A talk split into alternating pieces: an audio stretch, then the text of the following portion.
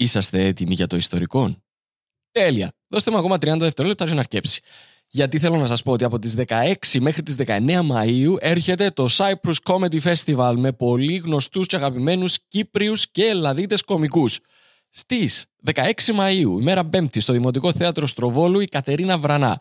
Από 17 Μαΐου μέχρι 19 Μαΐου, στο Θέατρο Νύψωνα στη Λεμεσόν. Και το Σάββατο, 18 Μαΐου, είναι Black Lemon Day. Γιατί είναι Black Lemon Day? Γιατί ξεκινούμε στις 5 με ιστορικό recording live, Κωνσταντίνος Ψηλίδης, Παύλος Παυλίδης. Συνεχίζουμε στις 7 με Άστανα Pan Live, πάρα πάρα πάρα πολλά κακά pans, όπως ήδη σας συνηθίσαμε. Συνεχίζει στις 9 Κωνσταντίνος Ψηλίδης, Παύλος Παυλίδης, Τέλειο Ανατολίδης και στις 11 έχει πάρτι. Εισιτήρια στο www.motioncomedy.com. Μπείτε, πιάστε τα εισιτήρια σας και θα τα πούμε εκεί. Και τώρα αρχίζει το ιστορικό.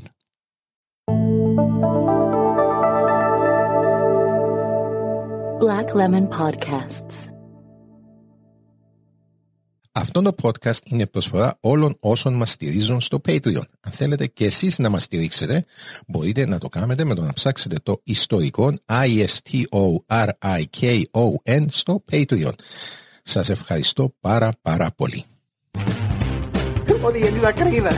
Όταν έκλεισε τεσσάρων ετών, Ρε παιδιά, πεθαίνω για ένα φώτο.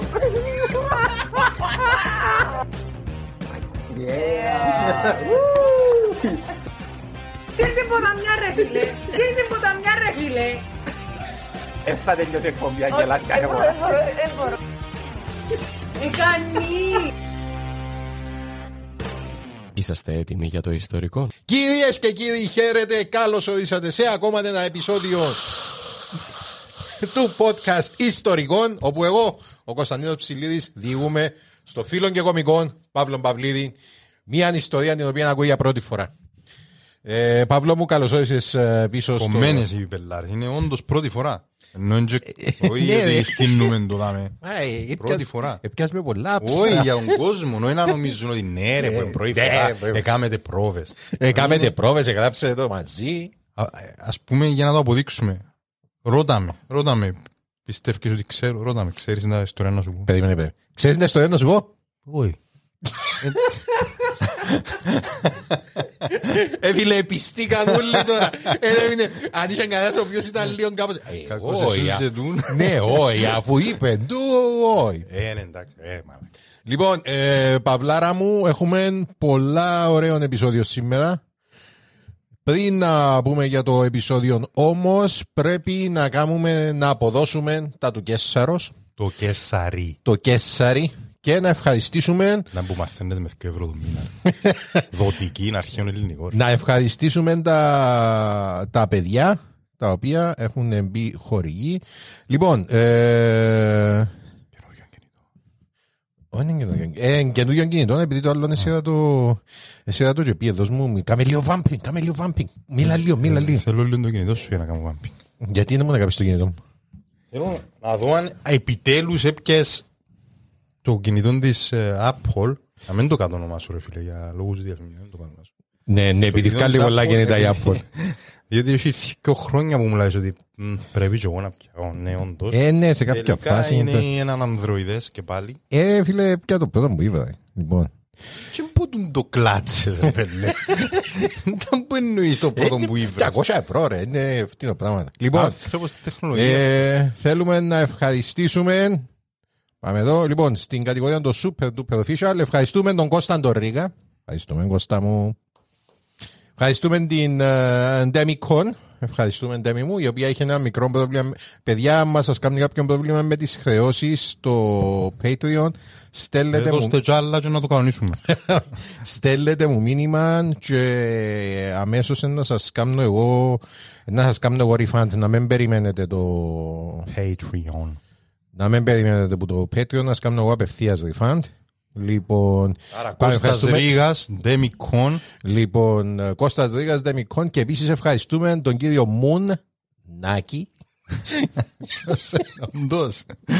Μουνάκης. Έτσι έβαλε Φίλε, εγώ username. είπα το κι άλλη φορά. Username, έτσι δεν ανάγκη να βάλεις κάτι αλήθεια. Αν μπορείς να βάλεις ό,τι θέλεις και εγώ είμαι υποχρεωμένος να το θυκευάσω. Τον κύριο Νάκη, δεν το επίθετο του φαντάζομαι. Μάλιστα. Επίσης ευχαριστούμε τον κύριο Αντώνη Σκοτάδη. Ευχαριστούμε Αντώνη μου. τον Βασίλη τον Χριστοδούλου και το Θάνος. Μα πού πάει με τον Βασίλης Χριστοδούλου ρε φίλε; Βάλει ένα σοβαρό όνομα επώνυμο. Ε, Φίλε, ο Και το Θάνος... Θάνος; Ναι, δεν ξέρω αν είναι ο Θάνος Που που το- το, που, που το Avengers δεν κουμπάρε. Ελπίζω να μην είναι. Λοιπόν, Παύλο μου, άμα γνω- έβρεις Δεν κάποιον... έχω ιδέα. α. Ναι, ναι, ναι. Άμα έβρεις κάποιον και θέλεις να του συστηθείς, Ναι. πώς συστήνεσαι; Γεια σου φίλε, είμαι ο Μουν. Το Όχι, όχι, μικρό που τα νέο. αλήθεια. Πες ότι εκτόριζες κάποιον τώρα να συστήθεις, ας πούμε. Τι θα του έλεγες; Γεια σου φίλε Παύλος. Παύλος. Εν νομίζεις ότι ο Παύλος είναι λίγο... Εντάξει, δεν θέλω να... Εγώ, ε, είπα- είπα Ναι. σε χίλια στάντα που το είπα να μου το Ναι, όνομα. ε, ε, χρειάζεται λίγο spice up. Ουφ. Φίλε, νομίζω ότι θέλω και να σου αλλάξουμε έτσι, να σου το κάνουμε λίγο πιο spicy το όνομα. Κάμε το ρε φίλε, και βρε μου και κανέναν ωραίο Είσαι sta- έτοιμος; Ωραίο stage name και αν μπορείς και κανέναν insta name, διότι δεν έχω insta, επειδή δεν βρίσκω username. Ρε, ρε, ο φίλος σου. Είσαι έτοιμος; Ναι. Μάλιστα, μισό λεπτό.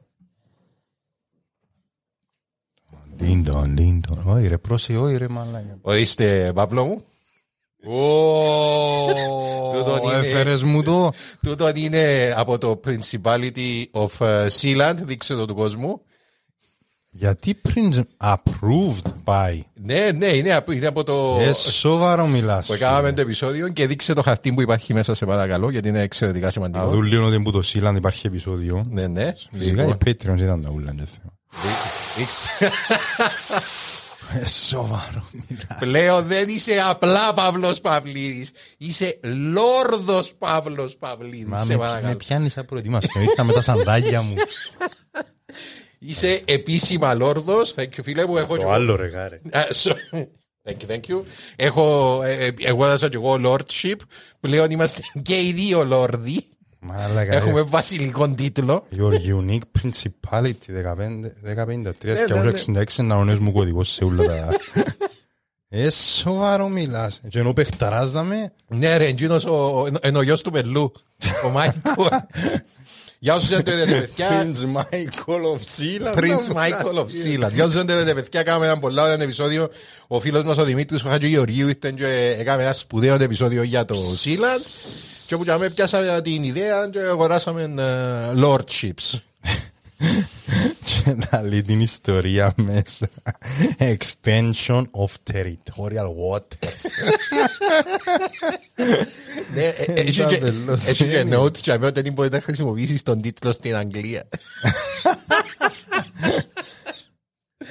Ω, ε, φίλε, τούτο ήθελε ένα επεισόδιο, μόνο ένα επεισόδιο για να μελετήσουμε τούτο. Λοιπόν, είναι δικό σου και Ω, αδερφέ. Φίλε, μεγάλη στιγμή. Thank you, thank you, thank you. Ευχαριστώ. Θυμηθείς τα βγάλουμε φωτογραφίες. Λοιπόν, ε, τώρα, κάτι που να κάνουμε μέσα... σ- Ε, Ένα λεπτό, φωνάξω είπα- είπας σπιστή μου να το πιάσει να το πάρει. Φωνάξα του παιδιού, φωνάξα του υποκόμη. Λοιπόν, ε, κατά τη διάρκεια του επεισοδίου, προειδοποιητικά, θα κάνω ένα αστείο για το Fraser. Ε, Θα σου πω πότε, Μάλιστα. ε, θα σου πω γιατί, Μάλιστα. ε, να έρθει. Ε, να έρθει φυσικά. Λοιπόν, Λοιπόν, δεν κάνει να πιάω γιατί δεν το είδα. Δεν έχει σημασία. Λοιπόν, ε, μ, επειδή ε, ψήλο είπαμε μας την ότι τα επεισόδια που κάνουμε είναι λίγο έτσι μαύρα, λίγο έτσι θλιμμένα. Τα τελευταία. Ναι, λίγο μπιχλικά. Δεν κουμπάει. Πάμε να κάνουμε έτσι έναν uplifting επεισόδιο τώρα. Σήμερα έχουμε ένα Ναι, uplifting. ναι, uplifting επεισόδιο για να φτιαχτούμε. Λοιπόν, ε, έτσι σήμερα θα μιλήσουμε για στρατόπεδα συγκέντρωσης στο δεύτερο παγκόσμιο πόλεμο. Και όχι για οποιοδήποτε στρατόπεδα συγκέντρωσης, θα μιλήσουμε για το τελευταίο στρατόπεδο συγκέντρωσης. Έχει εκπληκτική ιστορία. Λοιπόν, Πουλίου καποτά. να με ναι, στείλει. ναι, στείλω του πουλίου καποτά. Λοιπόν, ε, μ, εντάξει, παιδιά, είναι λίγο έτσι heavy το θέμα. Επομένως, να προσπαθήσουμε να βάλουμε όσο πιο πολύ χιούμορ μπορούμε. Εν δεν επειδή θέλουμε να διακομωδήσουμε εγκαταστάσει, δεν είμαστε χτινά. Αλλά επειδή το podcast πρώτα απ' όλα είναι ψυχαγωγικό, να προσπαθούμε να αλαφρύνουμε λίγο την κατάσταση. Λοιπόν, πριν να ασχοληθούμε με το τελευταίο στρατόπεδο συγκέντρωσης, πρέπει να κάνουμε μια βουτιά έτσι βαθιά, σουπ, μέσα στην ιστορία και να μάθουμε για τον αντισημιτισμό και για τις αιτίες του. Πολλά, Απλά για να πλε- πολλά καταλάβουμε- uplifting επεισόδιο, ρε φίλε. Ναι, πολλά. Δε, δε, δε. Ακόμα που είσαι. Σε κάποια φάση δεν έγραφα το και μου «Μια όλες, σαν να και... σαν να και ε, ε, μαλακία μου να κάνω. Λοιπόν, ε, Ε, Sorry, απλά εννοείς το τελευταίο ε, Στρατόπεδο συγκέντρωσης που Εβραίων. έκλεισε, ενώ Ναι, που ναι, υπήρχε, το πιο... ναι, ναι, ναι, ναι. που άντεξε παραπάνω καιρό και μετά. Οκ. Λοιπόν, ε, για να φτάσουμε όμως στο είπα, πρέπει να μιλήσουμε πα- για τον αντισημιτισμό στην ιστορία. Θα ασχοληθώ με τα αρχαία χρόνια. Η Νέα Δημοκρατία Ναι. επισημήτη. Ναι, ναι, ναι, δημοκρατία.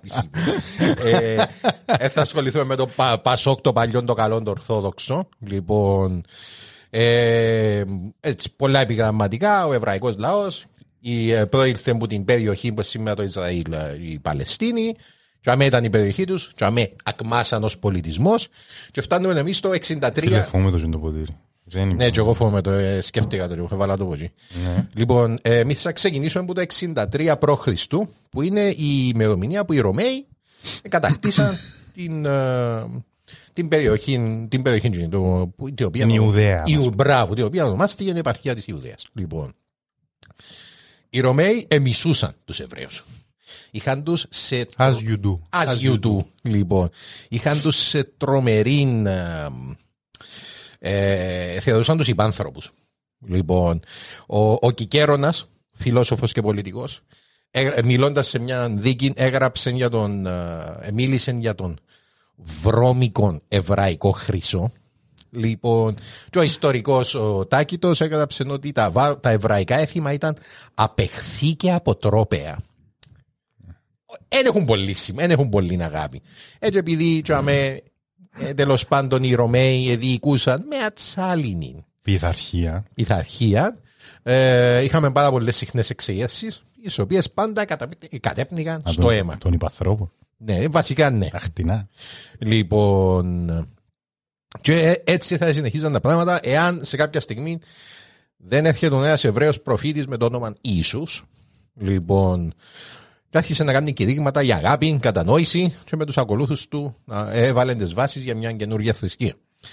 Ε, και τα κηρύγματα του πιθανόν να έμεναν μόνο μεταξύ φίλων και ακολούθων εάν δεν είχε μια νύχτα έναν επεισόδιο που μιλούσε με κάτι φίλους του είπεν τους κάτι που ήταν λάθος και εκείνοι εκράξαν τον και ήσαν και είπεν τους «Hey, σιόρ σταυρώστε με» που λες Thank you, thank you. Ευχαριστώ πάρα πολύ. Λοιπόν, Και τσάμε που πήγαν να το σώσουν οι Εβραίοι. Ε, σταυρώνουν και τον Ιησούν. Ε, τώρα Περί- θέλει ο κόλος σας λαλού. περίμενε, περίμενε. Κράτα το τούτο γιατί να το συζητήσουμε παρακάτω. Λοιπόν, όταν λοιπόν ο Ήταν Παλαιστίνοι, Εβραίοι. Ε, Ε, όχι, μας είναι πούνε, Εβραίος, βέβαια. Ε. Ε, όταν ο χριστιανισμός λοιπόν άρχισε να απλώνεται στη συνείδηση του κόσμου και κυρίως των Ρωμαίων, ήταν αδιαχώρητος που τον Ιουδαϊσμό. Δηλαδή, δεν και ξεχωρίζαν τους χριστιανούς και τους ε, Ιουδαίους, ας πούμε. Ε, για εκείνους ήταν όλοι Εβραίοι. Και, στην- και οι πρωτοχριστιανοί, οι, οι, λα- οι- οι θεο- οι- τα λατρευτικά τους έθιμα είχαν, ήταν πολλά επηρεασμένα που την, ε, ε, που τον Εβραϊκή Ιουδαϊσμό, παράδοση. που την εβραϊκή Αφού παράδοση. ήταν Παλαιά Διαθήκη. Ναι, α, μπράβο, ακόμα δηλαδή η παλαιά διαθήκη είναι εβραϊκό κείμενο. Είναι, είναι, δηλαδή, είναι, μάλλον ο χριστιανισμός στην ουσία είναι ο καλός, ο ορθόδοξος. Είναι, είναι, κενά, είναι καινή διαθήκη. Καινή, λοιπόν, βέβαια. ε, στην αρχή τούτο δεν ήταν πρόβλημα για τους πρώτους χριστιανούς, ε, αλλά με την πάροδο των χρόνων, καταλάβα- ε, του χρόνου καταλάβαν ότι εάν ήθελαν ο χριστιανισμός να εξαπλωθεί περισσότερο, θα έπρεπε να το κάνουν ξεκάθαρο ότι ήταν κάτι διαφορετικό Είμαστε από τον διαφορετικοί. Ιουδαϊσμό. Και δεν έχει τίποτε πιο Αποτελεσματικό.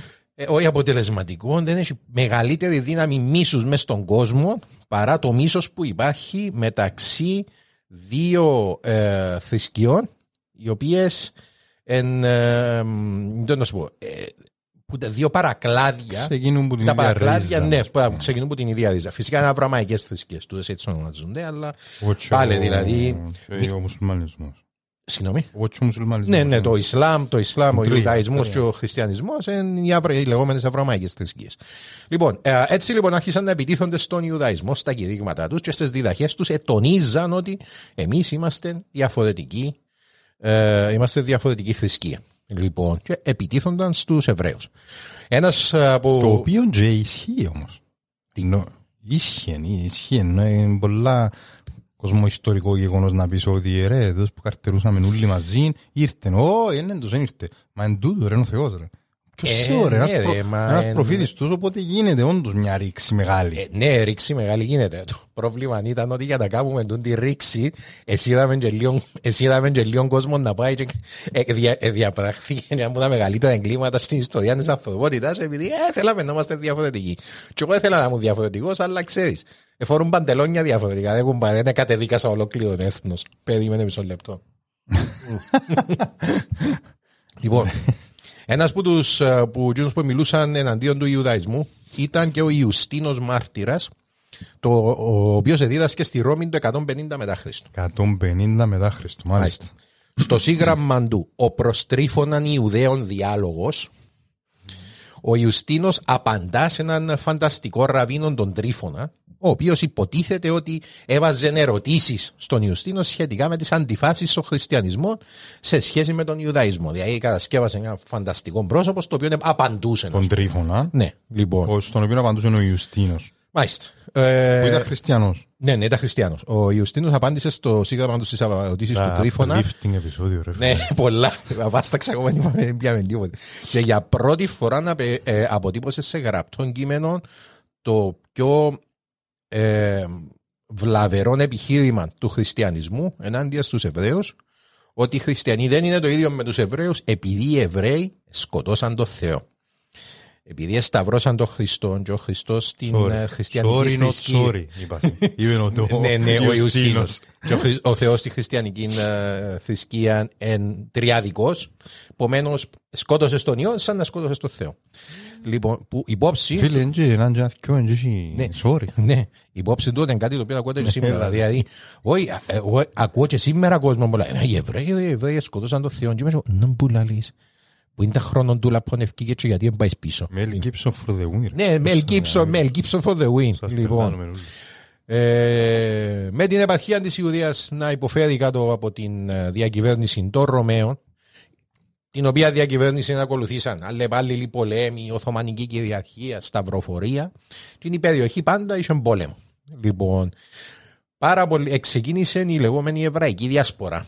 Πάρα πολλοί Εβραίοι οι οποίοι Πολλά δυνατή. ήταν στην Ιουδαία, εξεκίνησαν. Περίμενε τώρα, πήγαμε σε άλλη που... Ναι, ναι, ναι, Προχωρούμε. προχω- προχωρούμενος που πάμε.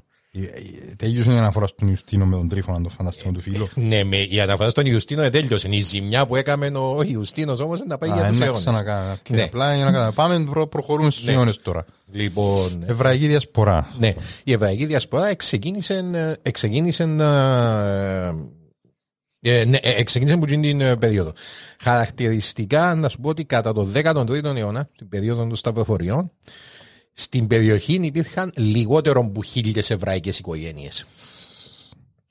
Λοιπόν, οι Εβραίοι λοιπόν μεταστανάστευσαν σε άλλες χώρες και όπως ήταν άλλωστε και αναμενόμενο, η συντριπτική πλειοψηφία πήγε στις πιο πεφωτισμένες χώρες όπως η Αγγλία, η Γαλλία και η Ισπανία.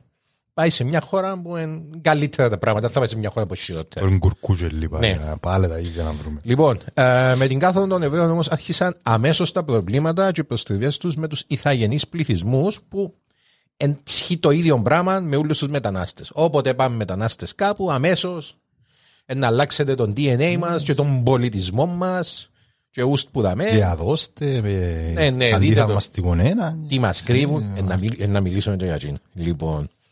Ε, Όπως σε κάθε μεταναστευτική ροή είναι ακόμα και σήμερα. Λοιπόν, είναι ότι πας σε καθαρά, σε αμυγός χριστιανικές χώρες, οι οποίες χριστιανικές Μα θέλει τα χώρες. Κόλος του. Θέλει τα κόλος του. Ε, μα πού να πάνε. οι οποίες χριστιανικές χώρε. Εγώ να- Εγώ να μην που να βρίσκει... Που να βρίσκει ένα τα λαλί. πατήματα. Ε, ρε φίλε, να σου πω κάτι, νομίζω... ε, Ε, ε, ε, φίλε, ε, θα αντέξεις πολλά. Ε, θα- σε κάποια φάση να πεις Α, όχι, εντάξει. οκ». Που λες. Πήγαινα σε χριστιανικές χώρες αμυγός. Ναι, σε αμυγός χριστιανικές χώρες, οι οποίες τους εμισούσαν. Εδιδάσκαν τα παιδιά τους για αιώνες ότι οι Εβραίοι σκοτώσαν τον Θεό και οι Εβραίοι είναι μισισμένοι, είναι υπάνθρωποι, είναι βάρβαροι και τούτον ήταν κάτι το οποίο εδίδασκε γενιά σε γενιά και πιένε και ενισχύεται από την επίσημη εκκλησία.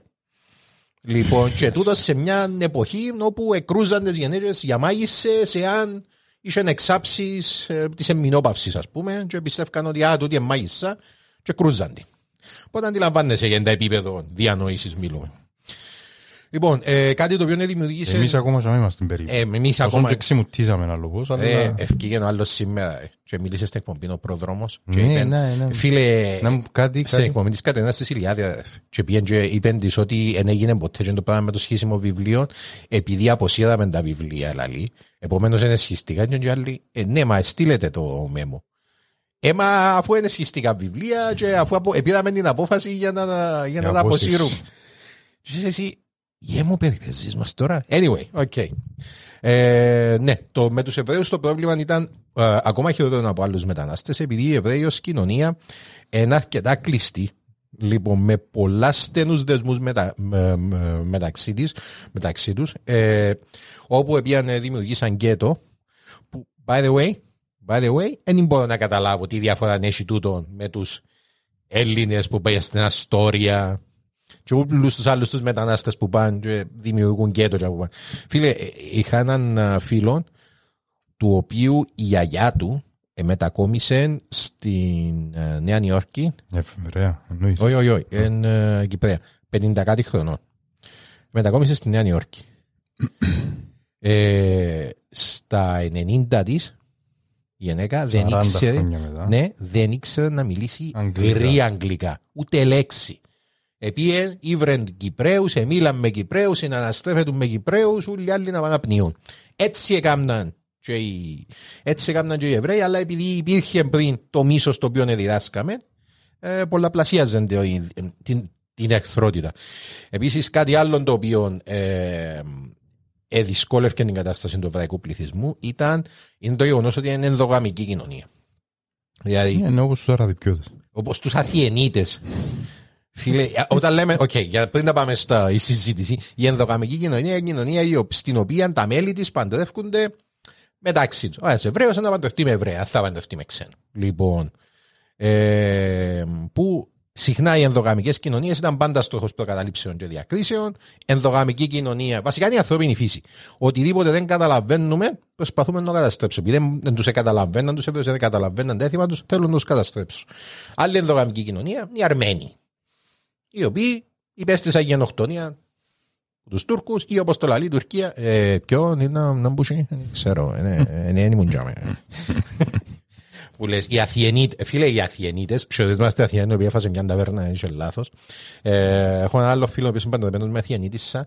Ε, μου- Ε, Είναι αθιενίτης; Φίλε, είναι ένα Γαμώτο. Αθιενίτης, έχει 20 χρόνια που μηνίσκω τζαμέ λάλη μου. Άμα συναφέρνουν οι χορκανοί το όνομα μου, και λαλούμε με το όνομα μου, λαλούμε ο άντρας της τάδε. Έτσι ξέρω, τι έχει το όνομα μου, είμαι ο άντρας της τάδε, τέλος. Λοιπόν, ε, άρα έχουμε μια ομάδα ανθρώπων ε, με διαφορετικά ήθη, έθιμα, που έχει ισχυρούς δεσμούς μεταξύ των μελών της και βλέπει με καχυποψία τους ξένους, μια θρησκευτική μειονότητα σε μια ανήπεδο της οποίας η κύρια θρησκεία τους θεωρεί ως τους μεγαλύτερους προδότες. Υπέτειους. Ναι, ναι, ναι. Τους μεγαλύτερους προδότες. Προδώσε Αλλά μας, τούτον ρε. είναι για να εξηγήσουμε. Φάτε μας το δικό ναι, μας. Ναι, το αιώνιο μίσος που ήταν ο χριστιανισμός και ο μουσουλμανισμός, γιατί επειδή υπάρχει, υπάρχει τούτη η. Ο μουσουλμανισμός δεν είναι γι' αυτό. Ε, Ο χριστιανισμός. Ε, Δεν είναι ναι, για το ότι ε, σκοτώθηκε. Είναι για εκείνον, αλλά πάλι Ναι, ναι, ναι, υπάρχει. για άλλο λόγο.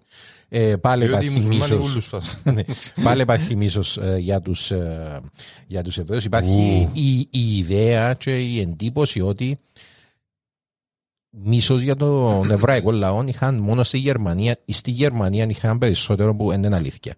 Όπου η- ο χριστιανισμός και ο μουσουλμανισμός ήταν και το Ισλάμ ήταν κύρια θρησκεία, ο κόσμος εμισούσε τους Εβραίους. Απλά οι Γερμανοί βρεθήκαν σε φάση και με κόσμο ο οποίος αποφάσισε να κάνει κάτι για τον το πράγμα. Λοιπόν, ε, τούτη είναι η κοινωνικό-θρησκευτική λόγη, ας πούμε, για τους οποίους ε, ο κόσμος ε, μισά τους Εβραίους, αλλά υπάρχει ακόμα ένας λόγος, ο οποίος είναι πιο πρακτικός, ε, ο οποίος εγώ πιστεύω ότι έπαιξε πιο μεγάλο ρόλο. Πέ μου κάτι στερεότυπο για τους Εβραίους. Συγκούνι. Σκες, ωραία, συγκουνίε. Έχουν να κάνουν με λεφτά. Α σου πω ότι δεν είναι τυχαίο το πράγμα. Ότι είναι καθόλου τυχαίο το ότι δεν σκέφτηκες τούτο. Ναι, εγώ δεν είναι καθόλου τυχαίο. Εννοείται. Λοιπόν, οι Εβραίοι είχαν πάντα τη ρετσινιά ότι εν, ε, ήταν. ε, Ή ότι διοικούν τον κόσμο. τα. Ναι, περίμενε, Λέω. να, να πάμε τζαμέ, ότι ήταν τοκογλύφοι και Ναι, ναι. πίνουν σόγια μας. Λοιπόν, η τοκογλυφία στην Αγία Γραφή και στο Κοράνι απαγορεύεται. Απαγορεύεται ε, μεγάλη αμαρτία. Έχει τουλάχιστον 20 εδάφια που λένε πόσο μεγάλη αμαρτία είναι η τοκογλυφία. Αλλά ποιο είναι το Καλό 20 εδάφια τους να τους τιμωρούμε. τους. Βασικά. Λέμε στον κόλλο τους.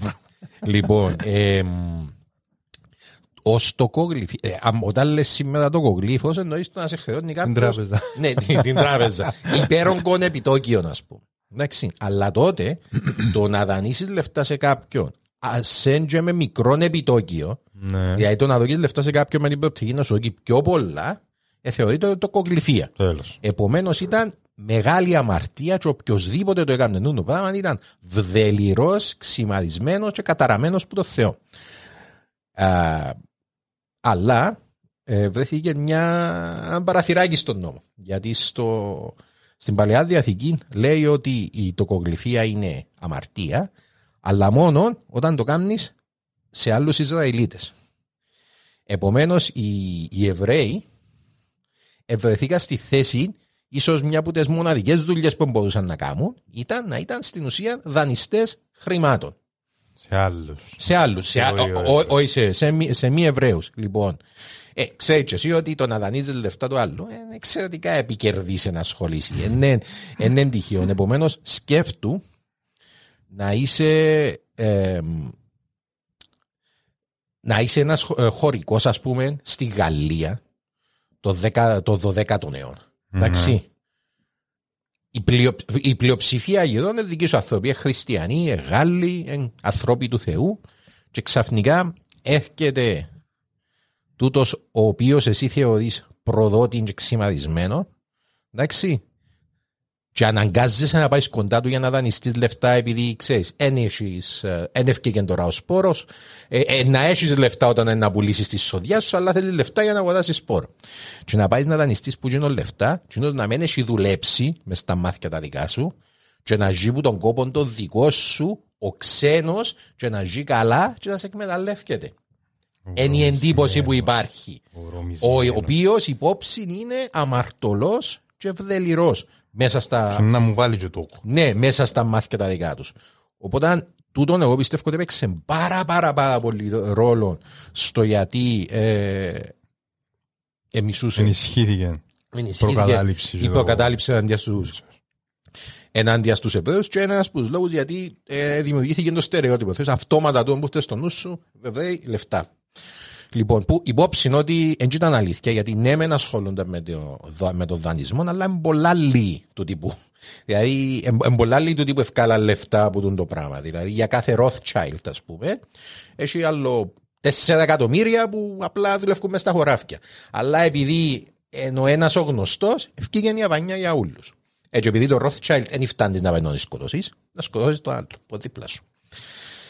Λοιπόν, ε, ναι, η ζήλια και η προκατάληψη, ιδίως σε εποχή όπου η θρησκοληψία ήταν στο ζενήθ της, είχαν ως αποτέλεσμα οι τοπικές κοινωνίες να ρίχνουν το φταίξιμο στις εβραϊκές μειονότητες για όλα τα κακά που βρίσκαν τον κόσμο. Ό,τι έγινε των κακών, φτιάχνει οι Εβραίοι. Λοιπόν, εάν υπήρχε ένα κύμα θανάτων, ήταν επειδή οι Εβραίοι δηλητηρίασαν τα πηγάδια με το πόσιμο νερό, που ήταν πολλά συχνή κατηγορία τούτη. Υπόψη, όταν λέω τα συχνή κατηγορία, ήταν κατηγορία η οποία σε κάποια φάση εκατέληγε με το να σκοτώνουν κόσμο, να κάνουν ομαδικές εκτελέσεις. Ε, έτσι να πούμε, Α, δηλητηρίασε το πηγάδι, μην το ξανακάμεις. ε, και για να τους κλέφουν και τα λεφτά που ευκάλα. Λοιπόν, οι φυσικές καταστροφές ήταν τιμωρία από το Θεό, Επειδή έχετε Εβραίους κοντά. σας. επειδή, έχετε, Εβραίοι, επειδή Αντρέας. καλοί χριστιανοί ανέχονταν την παρουσία των Εβραίων. Και όταν η ε, μαύρη πανώλη εθέρισεν την Ευρώπη των Μεσαίωναν, ο κόσμος έδειξε φυσικά το φταίξιμο στις εβραϊκές κοινότητες. Ε, ακολουθήσαν πογκρόμ, ε, ομαδικές εκτελέσεις, συλλήψεις και, δι, και διωγμοί που ήταν σύνηθες φαινόμενος σε χώρες με εβραϊκές μειονότητες.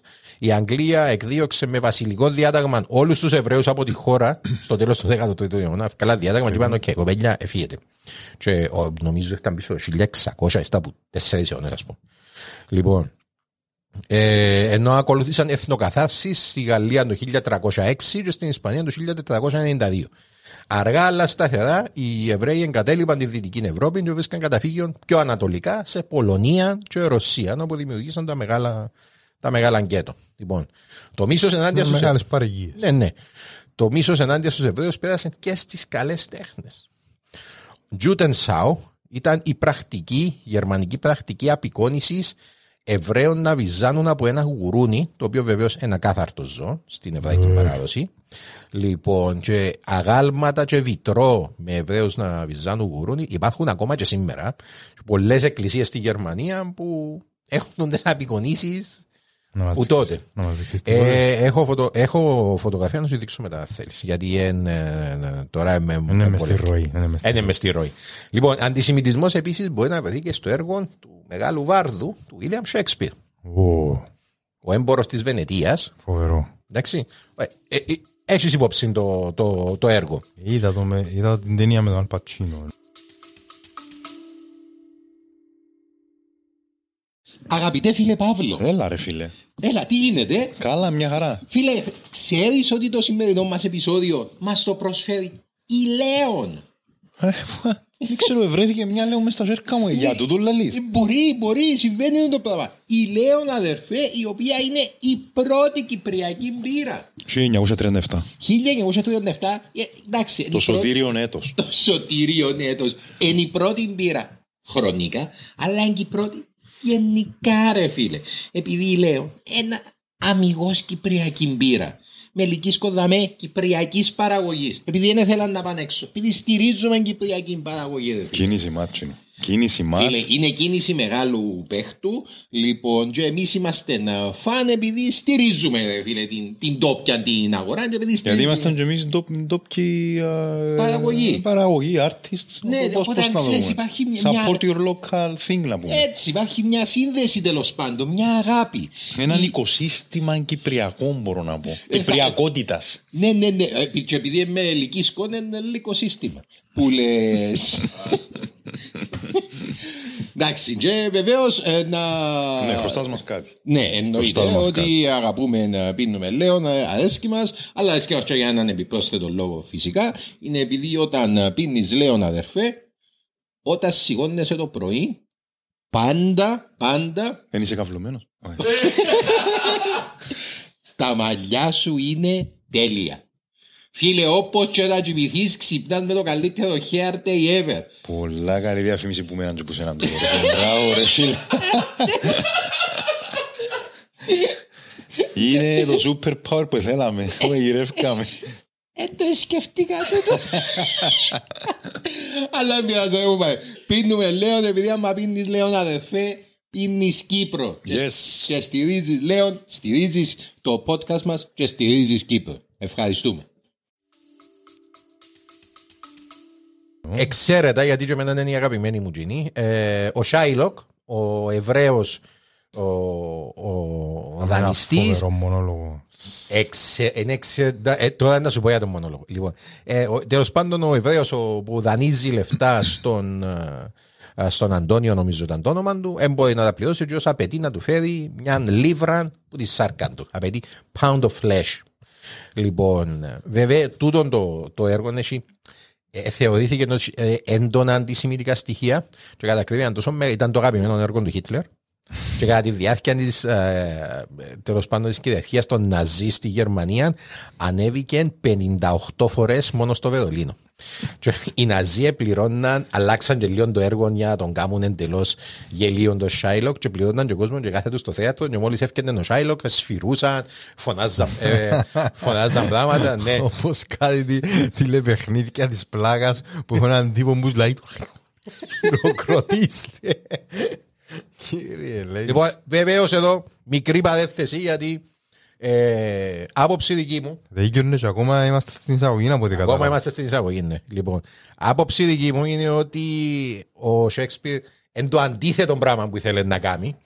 Γιατί με, αν, δει- αν κάτσεις να δεις πραγματικά το έργο, οι πιο πολλοί χαρακτήρες είναι ηλίθιοι και ο μοναδικός χαρακτήρας που έχει υπόσταση και ψυχή είναι ο Σάιλοκ, εξού και ο μονόλογος που λαλείς, που λαλεί, ξέρω εγώ, ε, οι Εβραίοι δεν έχουν μάθηκια, δεν έχουν σώμα, ε, μας πληγώνουν, εμπεθανίσκουμε εξαιρετικό, να το γυρέψετε να το βρείτε παιδιά. Ε, μέσα στο YouTube υπάρχει η ερμηνεία του Αλπατσίνο και είναι εξαιρετικό. Λοιπόν, ε, υπήρχε λοιπόν του τον το μίσος ενάντια στους Εβραίους, αλλά έλειπε εκείνον το κάτι της. έλειπε εκείνον και και έτσι, και μπορεί να βάλεις που πάνω και... Καλά το πίπερο. Ναι, ρε φίλε, έλειπε εκείνο το στοιχείο που να το δέσει το πράγμα μαζί, μπορεί να το κάνει έτσι να, να, να- να δείξεις στον κόσμο ότι Να πάει είσαι. στο άλλο, σε άλλο Ναι, επίπεδο. ρε φίλε, ότι είσαι δίκαιο που εμείς σας, τους Εβραίους, ρε φίλε. Ε, Είσαι σωστός. Λοιπόν, ε, κάτι που μας φέρνει στα πρωτόκολλα των σοφών της Σιών. Ω, φοβερό. Έχεις, είσαι Ιακώ- γνώστης; Ιακώ.gr Α, Ιακώ.gr να μου το δω. Λιακόπουλος ρε φίλε. Α, συγγνώμη. Δεν ξέρεις για Α, Λιακόπουλο. Ναι, ναι. Το μεγαλύτερο βιβλ- τηλεβιβλιοπόλη Είμαι- αντισημιτιστή. Είμαι το- σίγουρος ότι ο εθνικό Λιακόπουλος Έλληνο. παίζει να πουλά τα πρωτοκολλά των σοφών της Σιών. Λοιπόν, ε, για όσους δεν το ξέρετε, ε, μια μικρή ιστορία. Το 1903, μια μικρή ρωσική εφημερίδα με το όνομα Ζαμίγια εκυκλοφόρησε σε συνέχεια σε ένα συγκλονιστικό έγγραφο. Ήταν τα πρακτικά μιας εμπιστευτικής συνάντησης επιφανών Εβραίων από όλον τον κόσμο, οι οποίοι ευρέθηκαν σε ένα νεκροταφείο στην Πράγα η ώρα 12 τη νύχτα.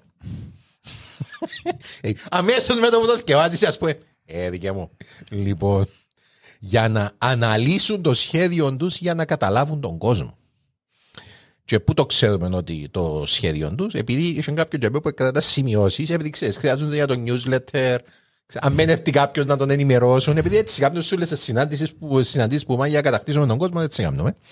Λοιπόν, ε, στη συνάντηση εξηγούσαν πως οι Εβραίοι θα διεισδύσουν σε όλα τα κοινωνικά στρώματα, θα ελέγξουν την οικονομία, θα ανατρέψουν τα δημοκρατικά καθεστώτα, θα διεισδύσουν στα μέσα μαζικής ενημέρωσης και στο τέλος θα επιβάλλουν τον Ιουδαϊσμό ως παγκόσμια θρησκεία. Λοιπόν, ο κύριος ομιλητής στη συνάντηση μάλιστα προειδοποίησε τους υπόλοιπους συνομότες ότι το μοναδικό πράγμα που θα μπορούσε να σταθεί εμπόδιο στα διαβολικά του σχέδια ήταν να υπάρχει δυνατή κεντρική εξουσία, δυνατή κυβέρνηση και δυνατή εκκλησία. Το μοναδικό πράγμα που μπορεί να σας σώσει που μας να, που- που- το μοναδικό πράγμα που μπορεί να σώσει τους Γκοϊμ, έτσι ονομάζονται οι, οι μη Εβραίοι, Μη Εβραίοι. Οι άπιστοι. οι άπιστοι, είναι η κυβέρνησή σας και η Και εκκλησία εκκλησία. σας. Λοιπόν. Λίγο καιρό μετά που κυκλοφόρησα στην εφημερίδα τα, τα έγγραφα, τυπώθηκα σε βιβλίο από έναν κυβερνητικό υπάλληλο και συγγραφέα, τον Σεργέη Νάιλους, με τον τίτλο Το μεγάλο στο μικρό. Η έλευση του Αντίχριστου και η κυριαρχία του Σατανά στη γη. λοιπόν, τα πρωτόκολλα έκαναν μεγάλη εντύπωση στον κόσμο και κυρίως στη ρωσική αριστοκρατία, η οποία ευρύγε πιο στέη για το γεγονός ότι η εξουσία τους ήταν από απειλή. Γιατί υπόψη είναι ότι είμαστε στο 1903, 1904. 1905 ήταν η πρώτη αποτυχημένη ρωσική επανάσταση που σφάξε κόσμο ο Τσάρος, ο Νικόλαος ο Δεύτερος, επειδή Όντευκη Ναι. κομμού κατά ναι, κουμούνια. λοιπόν, ναι, και το 1917 που έγινε η, ε, η, η Πολσεβική Επανάσταση και πήραν τον Νικόλαο τον Τσάρο μαζί με τους Ρωμανόφ στο δάσος μαζί με, του- α, με κάτι παιδιά και όντως ρε φίλε μα είναι ε, πολλά τρομακτική του τη βόλτα στο δάσος και λαλούν τους οι άλλοι «Τα, εμείς που ήταν μόνοι μας να μου να πούμε ε, λοιπόν και πολλοί που τους Ρώσους αριστοκράτες οι οποίοι ε, καταλάβανε να πάνε να γίνει, ε, ε, πήγαν μετανάστες στο εξωτερικό και πολλ, ε, πήραν μαζί τους τούτο το, τούτο το βιβλίο. Λοιπόν, ε, όταν εγκυκλοφόρησαν στον δυτικό κόσμο, βεβαίως πολλοί προσπαθήσαν να επαληθεύσουν την αυθεντικότητά τους. Και εν, εν τω μεταξύ, όταν πρωτοήλθα στην Αμερική, τότε υπήρχε μια θεωρία συνωμοσία, ένα φόβο τέλο πάντων, ότι μια συγκεκριμένη τάξη οι μασόνοι είχαν σχέδιο. Τάξη Εβραίων εννοείς. Όχι. Μες στην Αμερική υπήρχε τούτο. η- Τάξη τι, κοινωνική. Ναι, ναι, οι μασόνοι. Εν, ε, εν, εν, εντός νος- η- Ο οργανισμό τέλο πάντων. Ο μασονικός Νόμιζα οργανισμό. εννοούσες τάξη Όχι, όχι, όχι, όχι, τύπου κοινωνική. εργατική. Όχι, όχι, Ότι οι μασόνοι θέλαν να κατακτήσουν τον κόσμο. Και Εβραίοι που την μια θέλαν να κατακτήσουν τον κόσμο. Μασόνοι που την άλλη. Εσμίξαν Μασόνοι είναι τα, Εβραίοι. εσμίξαν τα μαζί του τα και ξέρω σήμερα έχουμε τη φράση οι Εβραίοι Όποτε ακούεις Εβραίο μασόνι να ξέρεις ότι είναι κάποιος ηλίθιος και απλά έμπλεξε τούτα τα δυο μαζί χωρίς να κολλούν. Λοιπόν, ε, αμέσως όταν κάτσαν να το ψάξουν καταλάβαν ότι σαν να και- κάτι δεν πάει σωστά, κάτι δεν πάει σαραμε. Γιατί όταν προσεγγίσαν την εφημερίδα, η εφημερίδα δεν είχε να τους δώσει πηγές. Ε, και όταν προσεγγίσαν τον Νάιλους, για να τους ε, πει ποιος τους τα έφερε.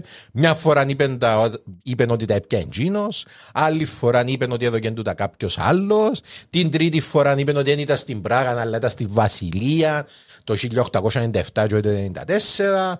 Μια άλλη φορά είπεν ότι συνάντησε έναν που εκείνους που ήταν τζαμί, ο οποίος αποφάσισε να αλλάξει γνώμη και να γίνει χριστιανός και ήθελε να εκθέσει τους υπόλοιπους. Οπότε, ξέρεις, άρκεψαν και μύριζαν το πράγμα. Λοιπόν, και τούτο ήταν μόνο η αρχή.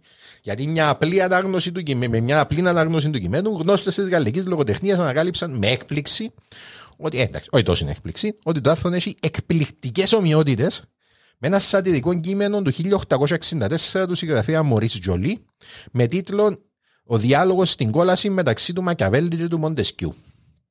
Λοιπόν, Μοντεσκιέ. Μοντεσκιέ. Το κείμενο ήταν μια χιουμοριστική επίθεση προς τη διακυβέρνηση του Ναπολέοντα, τον οποίο ο Μωρή εμέσως εκατηγορούσε ότι θέλει να κατακτήσει τον κόσμο και μέσα από τους διάλογους, υποτίθεται.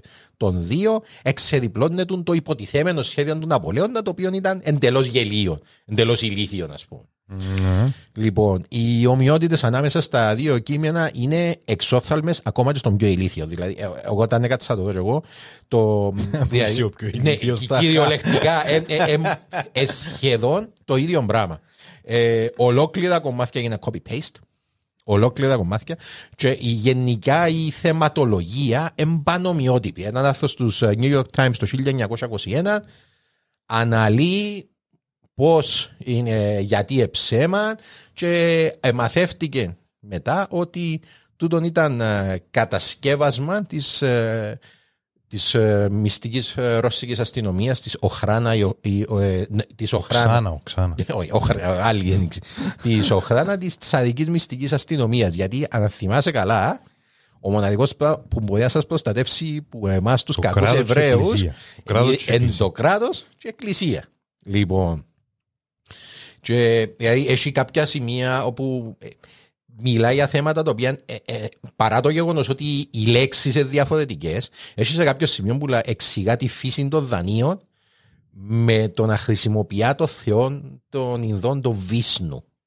Και, και στο έναν, και, σ- ναι, εν και στο έναν, και στο άλλο, ας πούμε. Ο Βίσνου. Ναι, ο Βίσνου. Που εφ- ο Βίσνου με τα δάνεια που είναι φοβερά ειδικό πράγμα για να μένει να αντιγραφεί. Εντάξει. Για να σύμπτω. Ναι, εσάν να γράφαμε εμείς, ας πούμε, κάτι για τηλεόραση και να γράφαμε ότι. Και τον Ταλσί μας. Που είναι πως Ε. Street Fighter γιατί είναι η μόνη μας αναφορά στη... ναι. Όχι, όχι, έφυλε, σαν να γράφαμε για τηλεόραση και να γράφαμε, ας πούμε, ότι το Frasier είναι spin-off του Cheers. Έλα ρε παιχταρά μου παρόλο και που δεν το κατάλαβα ε, κατάλαβα τον build-up και ότι πα punchline Φίλε, σκέφτομαι κάποια που θα ακούει το podcast τώρα και κάπως, «Α, ωραία, τον ηλίθιο δεν κάτσε με μίλα μισή ώρα για να και πιω τη λαλεί το, βλαγία. το σύνορα λέει για τούτο.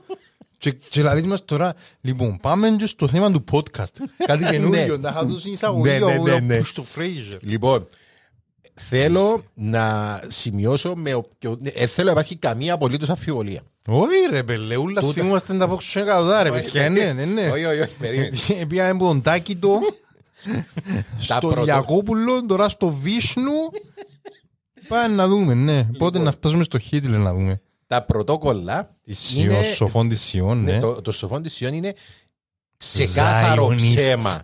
Λοιπόν, και είναι που τα πρωτόκολλα των σοφών της Σιών που εξεκινήσαν όλες οι θεωρίες συνωμοσίας που ακούεις σήμερα ως τη μια. Ό,τι θεωρία συνωμοσίας ακούεις, η οποία έχει κάποιο είδους σκιώδη κυβέρνηση, η οποία θέλει να κατακτήσει τον κόσμο, προέρχεται που τούτη τη θεωρία συνωμοσίας. Βασικά, είναι ένας παλαβός ο οποίος χωρίς να το ξέρει, αναμασά ρατσιστικές, ε, ρατσιστική προπαγάνδα της τσαρικής αστυνομίας του 1900.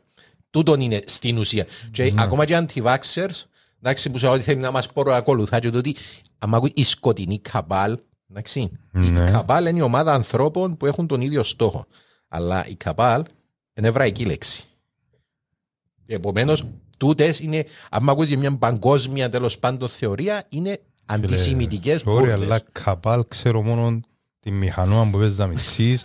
Έχει τον τύπο που... Α, μπράβο! Παραμεί έτσι. Ναι, Και θυμούμαι. άμα δρει ο στάδιο τότε γίνεται δυσδιάστατο και Ναι, μπαίνει και μέσα. χορεύει και μπαίνει μέσα. Μα, δεν ήταν στο Που είναι κολλίζε εν- στο. εν- εν- εν το σοφο... εν- Σατανισμένη είναι η μηχανούα. Ω, φίλε Ελέσνα, σχέδιο των σοφών της Σιών. Εννοεί ξεκάθαρα Εβραίος ο... Λοιπόν, και από τις χώρες όπου τα πρωτόκολλα είχαν την πιο μεγάλη απήχηση ήταν, Ήταν η Γερμανία. Με το που το ναζιστικό κόμμα του Αδόλφου Χίτλερ πήρε την εξουσία, τα πρωτόκολλα των σοφών της Σιών μπήκαν στη σχολική ύλη. Υπόψη, by the way, έχει κόσμος σήμερα ο οποίος ακόμα πιστεύει ότι τα πρωτόκολλα είναι πραγματικό κείμενο. Εντάξει. Ακόμα πιστεύει. Εγώ ξέρω, για τα πρωτο... ξέρω ότι υπάρχουν Ναι. τα πρωτοκόλλα των σοφών της Σιών, χωρίς να ξέρω ακριβώς τι είναι, καταλαβα... ξέρω για το Ναι, ναι. συμβολισμό ότι όντως πρέπει να έχει μια ελίτ ομάδα Εβραίων όπως είναι, ξέρω εγώ, αντίστοιχη whatever, για τους, είναι. καλαμα, για τους Έλληνες, ξέρω εγώ. Αλλά ξέρω, δια... όχι ξέρω, άκουσα διάφορα ότι Ναι, ναι, ναι. ήταν όντως κάποιοι Μάλιστα. όντως σοφοί που τα αλήθεια Εβραίοι που είπαν ότι έκο παιδιά Ναι. για, να κατα... για να κάνουμε κράτος και να επιβιώσουμε μέσα στους ούλους που μας μισούν πρέπει να κάνουμε κάποια πράγματα Μάλιστα. Τώρα ξέρεις ότι... ευτυχώς ή δυστυχώς και ότι ο- δεν ξέρω Ναι, ναι. αν είναι όντως τσόφτες ή όχι Τώρα ξέρεις ότι όντως... ε, Επειδή μαλακίες, ενώ έχει- ε, μαλακίες. υπάρχει ίσως και κακός σιωνισμός τον οποίο, ο οποίος όμως έχει αντίκτυπο στον απλό κόσμο των Εβραίων ρε φίλε Α, ο, λοιπόν, ε, ε, να το πούμε και στο τέλος του τον. Ε, μ, επειδή κάποιος να βρεθεί να μας την πει για το ότι δεν θα ασχοληθούμε με την νεότερη ε, ιστορία του Ισραήλ, βεβαίως και θα ασχοληθούμε, απλά φυλάω το ως θέμα για να το κάνουμε συζήτηση ε, με τον ε, Γιάννη τον Ιωάννου, ο οποίος είναι ο πλέον ειδικός του θέματος και δεν υπάρχει κανένας απολύτως λόγος να συζητούμε και να μπουρδολογούμε μεταξύ μας για βλακίες που τη στιγμή που έχουμε έναν ειδικό μες στο στούντιο να μας μιλήσει να μας εξηγήσει να μπορούμε να κάνουμε. Λοιπόν, ε, τούτος είναι ο λόγος για τον οποίο δεν θα πάμε για μέσα να μείνουμε σε ένα συγκεκριμένο σημείο. Λοιπόν, απλά τώρα ξέρεις ότι άμα ακούεις για πρωτόκολλα των σοφών της Σιών είναι αντισημιτικές ρατσιστικές μπουρδες. Λοιπόν, ε, μάλιστα. Και το μίσος τέλος πάντων στη Γερμανία ενάντια στους Εβραίους πλέον άρχισε να παίρνει μια διαφορετική, πολύ πιο φρικτή τροπή. Στις 20 Ιανουαρίου 1942, η Άτολφ Άιχμαν και άλλοι ανώτεροι αξιωματούχοι της ναζιστικής κυβέρνησης συναντήθηκαν στο προάστιο Βάνσι του Βερολίνου με σκοπό να δώσουν μια λύση σε αυτό που αποκαλούσαν το εβραϊκό πρόβλημα. Ε, κανείς ας πούμε. Έχει 2.000 χρόνια ρε παιδιά. Κανεί, έφερε να το λύσουμε. Ήταν σε αυτή τη σύνοδο που ο χειρότερος άνθρωπος που έζησε ποτέ, Ω, μεγάλο statement του. ο- σίγουρα είναι χειρότερος, με διαφορά όμως. Μα είσαι τόσο σίγουρος ότι είναι Τζίνος δηλαδή. Yes. Λοιπόν, ο χειρότερος άνθρωπος που έζησε ποτέ, ο μεγαλύτερος των Ναζί, ο Ράινχαρτ Χάιντρικ, ο οποίος δεν είναι τόσο γνωστός. Γιατί όμως είναι Πρότεινε Τζίνος, τις φαίνεται. μαζικές εκτελέσεις σε στρατόπεδα συγκέντρωσης σε ένα σχέδιο που έμεινε γνωστό στην ιστορία ως η τελική λύση και οδήγησε στο θάνατο 6 εκατομμύρια ε, Εβραίων. Λοιπόν, ο Ράινχαρντ Χάιντριχ είναι τόσο γνωστό. Χάινριχ. Ναι, Χάιντριχ. Είναι τόσο γνωστός, αλλά είναι με διαφορά ο χειρότερος άνθρωπος που έζησε ποτέ. Είναι ο άνθρωπος ο οποίος διοργάνωσε. Είναι ο, άνθρωπος, είναι ο αρχιτέκτονας της γενοκτονίας, το, το, είναι αρχι- βασικά είναι ο αρχιτέκτονας του ολοκαυτώματος. Λοιπόν, είναι πίσω από ε, μαζικές εκτελέσεις εκατομμυρίων. Εντάξει, και ε, πίσω από όλα τα παρανοϊκά σχέδια του Χίτλερ εν τούτος. Ε, φίλε, απλά να σου διαβάσω κάποια παρατσούκλια που έχει, λοιπόν, που, το, Wiki- που τη Wikipedia. Λοιπόν, είσαι έτοιμος; Ο εκτελεστής, Πολλά light. light, σωστός. Πολλά light. Ο χασάπης της Πράγας, Καλό, καλό. ψήνεται. Το ξανθό κτίνος, Ωραίο. ο, ο νεαρός κακός θεός του θανάτου και, Σαβανιστικό του. και ο άνθρωπος για τον το οποίο ο Χίτλερ είπε ότι είναι ο άνθρωπος με τη σιδερένια καρδιά. Φίλε, ο Χίτλερ ήβρε τον too much. Ε, Φίλε, ο Χίτλερ είπε, ας πούμε, ε, παιδιά, σαν να λέει ένα κομπελός τους. Λοιπόν, ε, επίσης είναι ο μοναδικός Ναζί ο οποίος μ, με κάποιον τρόπο ψηλοτιμωρήθηκε επειδή εδω, ε, δολοφονήθηκε σε μια χειροπομπίδα στο αυτοκίνητο του όταν ήταν διοικητής της ε, Τσεχίας ε, τραυματίστηκε και για μια εβδομάδα υπέφερε στο νοσοκομείο και στο τέλος πέθανε που ψεμία εντάξει, ε, πέθανε με φρικτούς πόνους ε, ε, Τούτον μόνος. έλεγε η αναφορά ε, κοιτάξτε, Α, εντάξει. Σε Παρά να σύγκριση- πεθάνει αγαριέα. εντάξει. σε σύγκριση με τους υπόλοιπους σίγουρα εν, ε, εμπαλανσάρει το κακό που έκαμε μέσα στον κόσμο, αλλά έχει και πιο πολλά ωραίες ταινίες, η μια με το Cillian Murphy, η, η επιχείρηση για τον σκοτώσουν που διοργανώνει. Σίλιαν Μέρφυ του Peaky Blinders. Ναι, ναι, Peaky Blinders. Ε, πε- Πριν το Peaky Blinders. όχι, μετά το Peaky Blinders, το 16 που έγινε η ταινία τούτη. Ε, η, η, επι- Ναι. διοργανώθηκε, βασικά η επιχείρηση για τον σκοτώσω διοργανώθηκε από τους Βρετανούς και χρησιμοποίησαν τσέχους ε, πράκτορες οι οποίοι πήγαν έκαναν επιχείρηση αυτοκτονίας βασικά και η επιχείρηση εκείνη ονομάστηκε I shit you not επιχείρηση ανθρωποειδές τόσο μισισμένος ήταν. Και η ταινία ονομάζεται ανθρωποειδές και έχει και μια άλλη ταινία που έφυγε το 17 που έζει η Rosamund Pike που παίζει τώρα στο Wheel of Time που ονομάζεται Α, ο άνθρωπος με τη σιδερένια καρδιά ναι, να, είδατε και τις πιο πολλά ωραίες ταινίες η, η δεύτερη με Αφορούν και οι δυο των Χάινρι. ναι, ναι. Τον, ε, η δεύτερη είναι πιο βιογραφική, ενώ η πρώτη με το Σίλιαν Μέρφυ αφορά ακριβώς την ε, περίοδο της δολοφονίας και επικεντρώνεται πάνω στους τσέχους πράκτορες. Πρέπει πριν το Peaky Blinders. Όχι, ρε, το 16. Ρε. Πότε, έχει πέντε χρόνια το Picking Blinders, έχει πόσα, 6-7 χρόνια. Λοιπόν, Νομίζω η τελευταία σεζόν. όχι, γιατί ήταν και, Να γνω... να ξεκαρτερούμε νέα σεζόν. α. ναι, ήταν και γνωστός ο Σίλιαν με θέμα, είχε κάνει Batman Begins, Εγώ είχε δεν κάνει ήξερα που πήγαινε, Δεν Inception, ήξερα. που Ε, είχε ήδη παίξει μες στο Inception. Λοιπόν, πήγαινε. Τα Inception και μάνα. Λοιπόν, μετά το τέλος του πολέμου, λοιπόν, οι Εβραίοι που κατοικούσαν στην Παλαιστίνη ενέτειναν τις προσπάθειες τους για τη δημιουργία. Γιατί, γιατί ακόμα υπήρχε μια εβραϊκή μειονότητα στην Παλαιστίνη. Μειονότητα Ναι. μεν, αλλά υπήρχε ακόμα.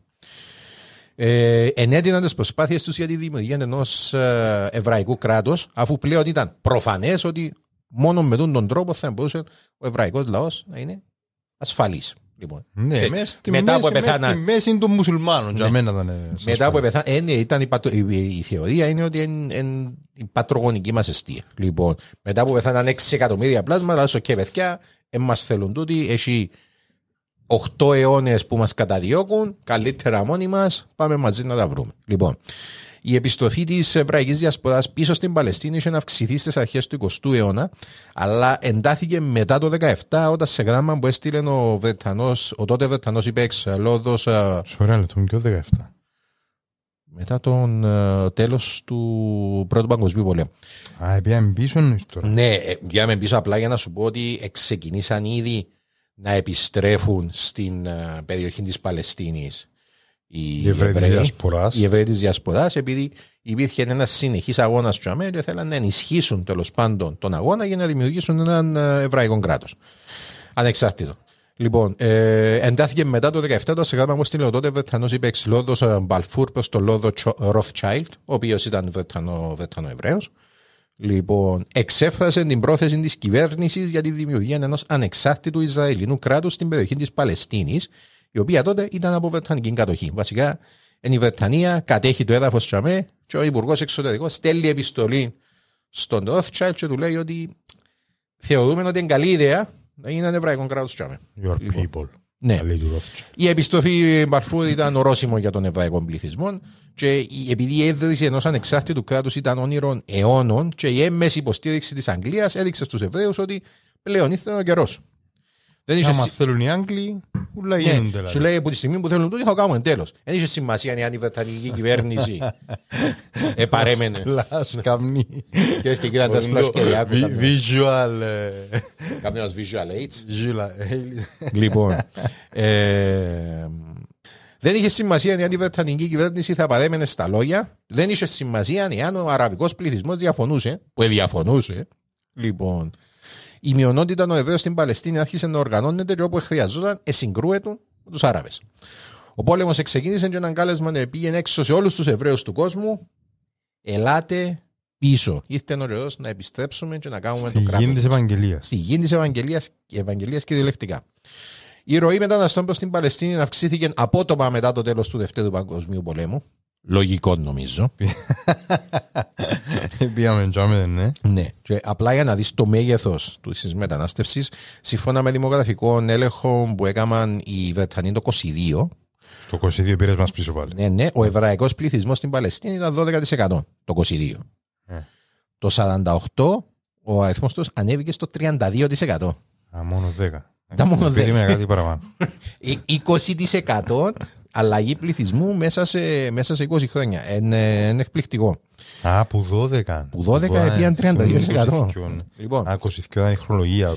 Η απότομη αύξηση του πληθυσμού, βεβαίως, σε μια χώρα που ήδη βρισκόταν πρακτικά σε φίλιον, ήταν μεγάλο πρόβλημα για τους Βρετανούς, οι οποίοι απλά ήθελαν να διατηρηθεί η ειρήνη μέχρι να πάρθουν οι οριστικές αποφάσεις. Και είπαν, μάλλον δεν μεταξύ, δεν κάνουν κανένα, μάλλον δεν μεταξύ να... Ο αραβικός πληθυσμός όμως έβλεπε τους Εβραίους να αυξάνονται ραγδαία ε, και ένιωσαν ότι απειλούνταν και ο εβραϊκός πληθυσμός ήταν αποφασισμένος να διεκδικήσει τη γη που θεωρούσε πατρική. Ήταν επόμενο να συγκρουστούν. Λοιπόν, οι πρόσφυγες όμως έρχονταν κατά χιλιάδες. Παρά το γεγονός ότι οι Βρετανοί προσπάθησαν να κάνουν κάποιον έλεγχο. Σε μια προσπάθεια να κρατήσουν την ειρήνη, οι Βρετανοί αποφάσισαν όπως επιβάλλουν έναν κότα στην μεταναστευτική ροή.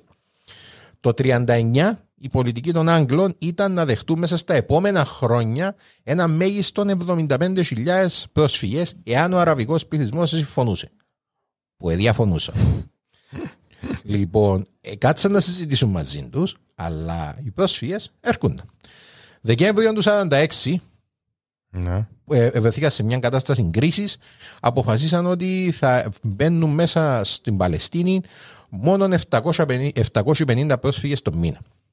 Αλλά, όπως σου είπα, οι πρόσφυγες έρχονταν κατά χιλιάδες. Πλοία και πλοία γεμάτα από Εβραίους πρόσφυγες, οι οποίοι επιέναν προς τη Χάιφα. Έτσι οι Βρετανοί χρειάζονταν μια έκτακτη λύση. Ε, χρειάζονταν κάπου να βολέψουν προσωρινά τους πρόσφυγες μέχρι να πάρθουν οι τελικές αποφάσεις για την Παλαιστίνη. Ε, χρειάζονταν να βρουν έναν τόπο κοντά στο Ισραήλ όπου θα μπορούσαν να στρέψουν τα πλοία που ήταν γεμάτα πρόσφυγες. Και αυτός ο τόπος θα έπρεπε να ήταν υποβρετανική κατοχή. Η Κύπρος ήταν η καλύτερη επιλογή. Έλα. Κυρίες και κύριοι, Τι, γεια ρε. σας. Ρε, είμαστε, ρε, για Παντού. ούλους ρε, πάντα τζαμέ ρε. Κυρίες Το και- αποκούμπιν της ιστορίας ρε, όποιος γαμημένο, Άγγλοι, Γάλλοι, Ενετοί, Φράγκοι, σκατά, φαδά, Πέρσες, Καλαμαράες, όλοι ρε χρησιμοποίησαν μας ρε. Και ακόμα είμαστε δαμέ ρε.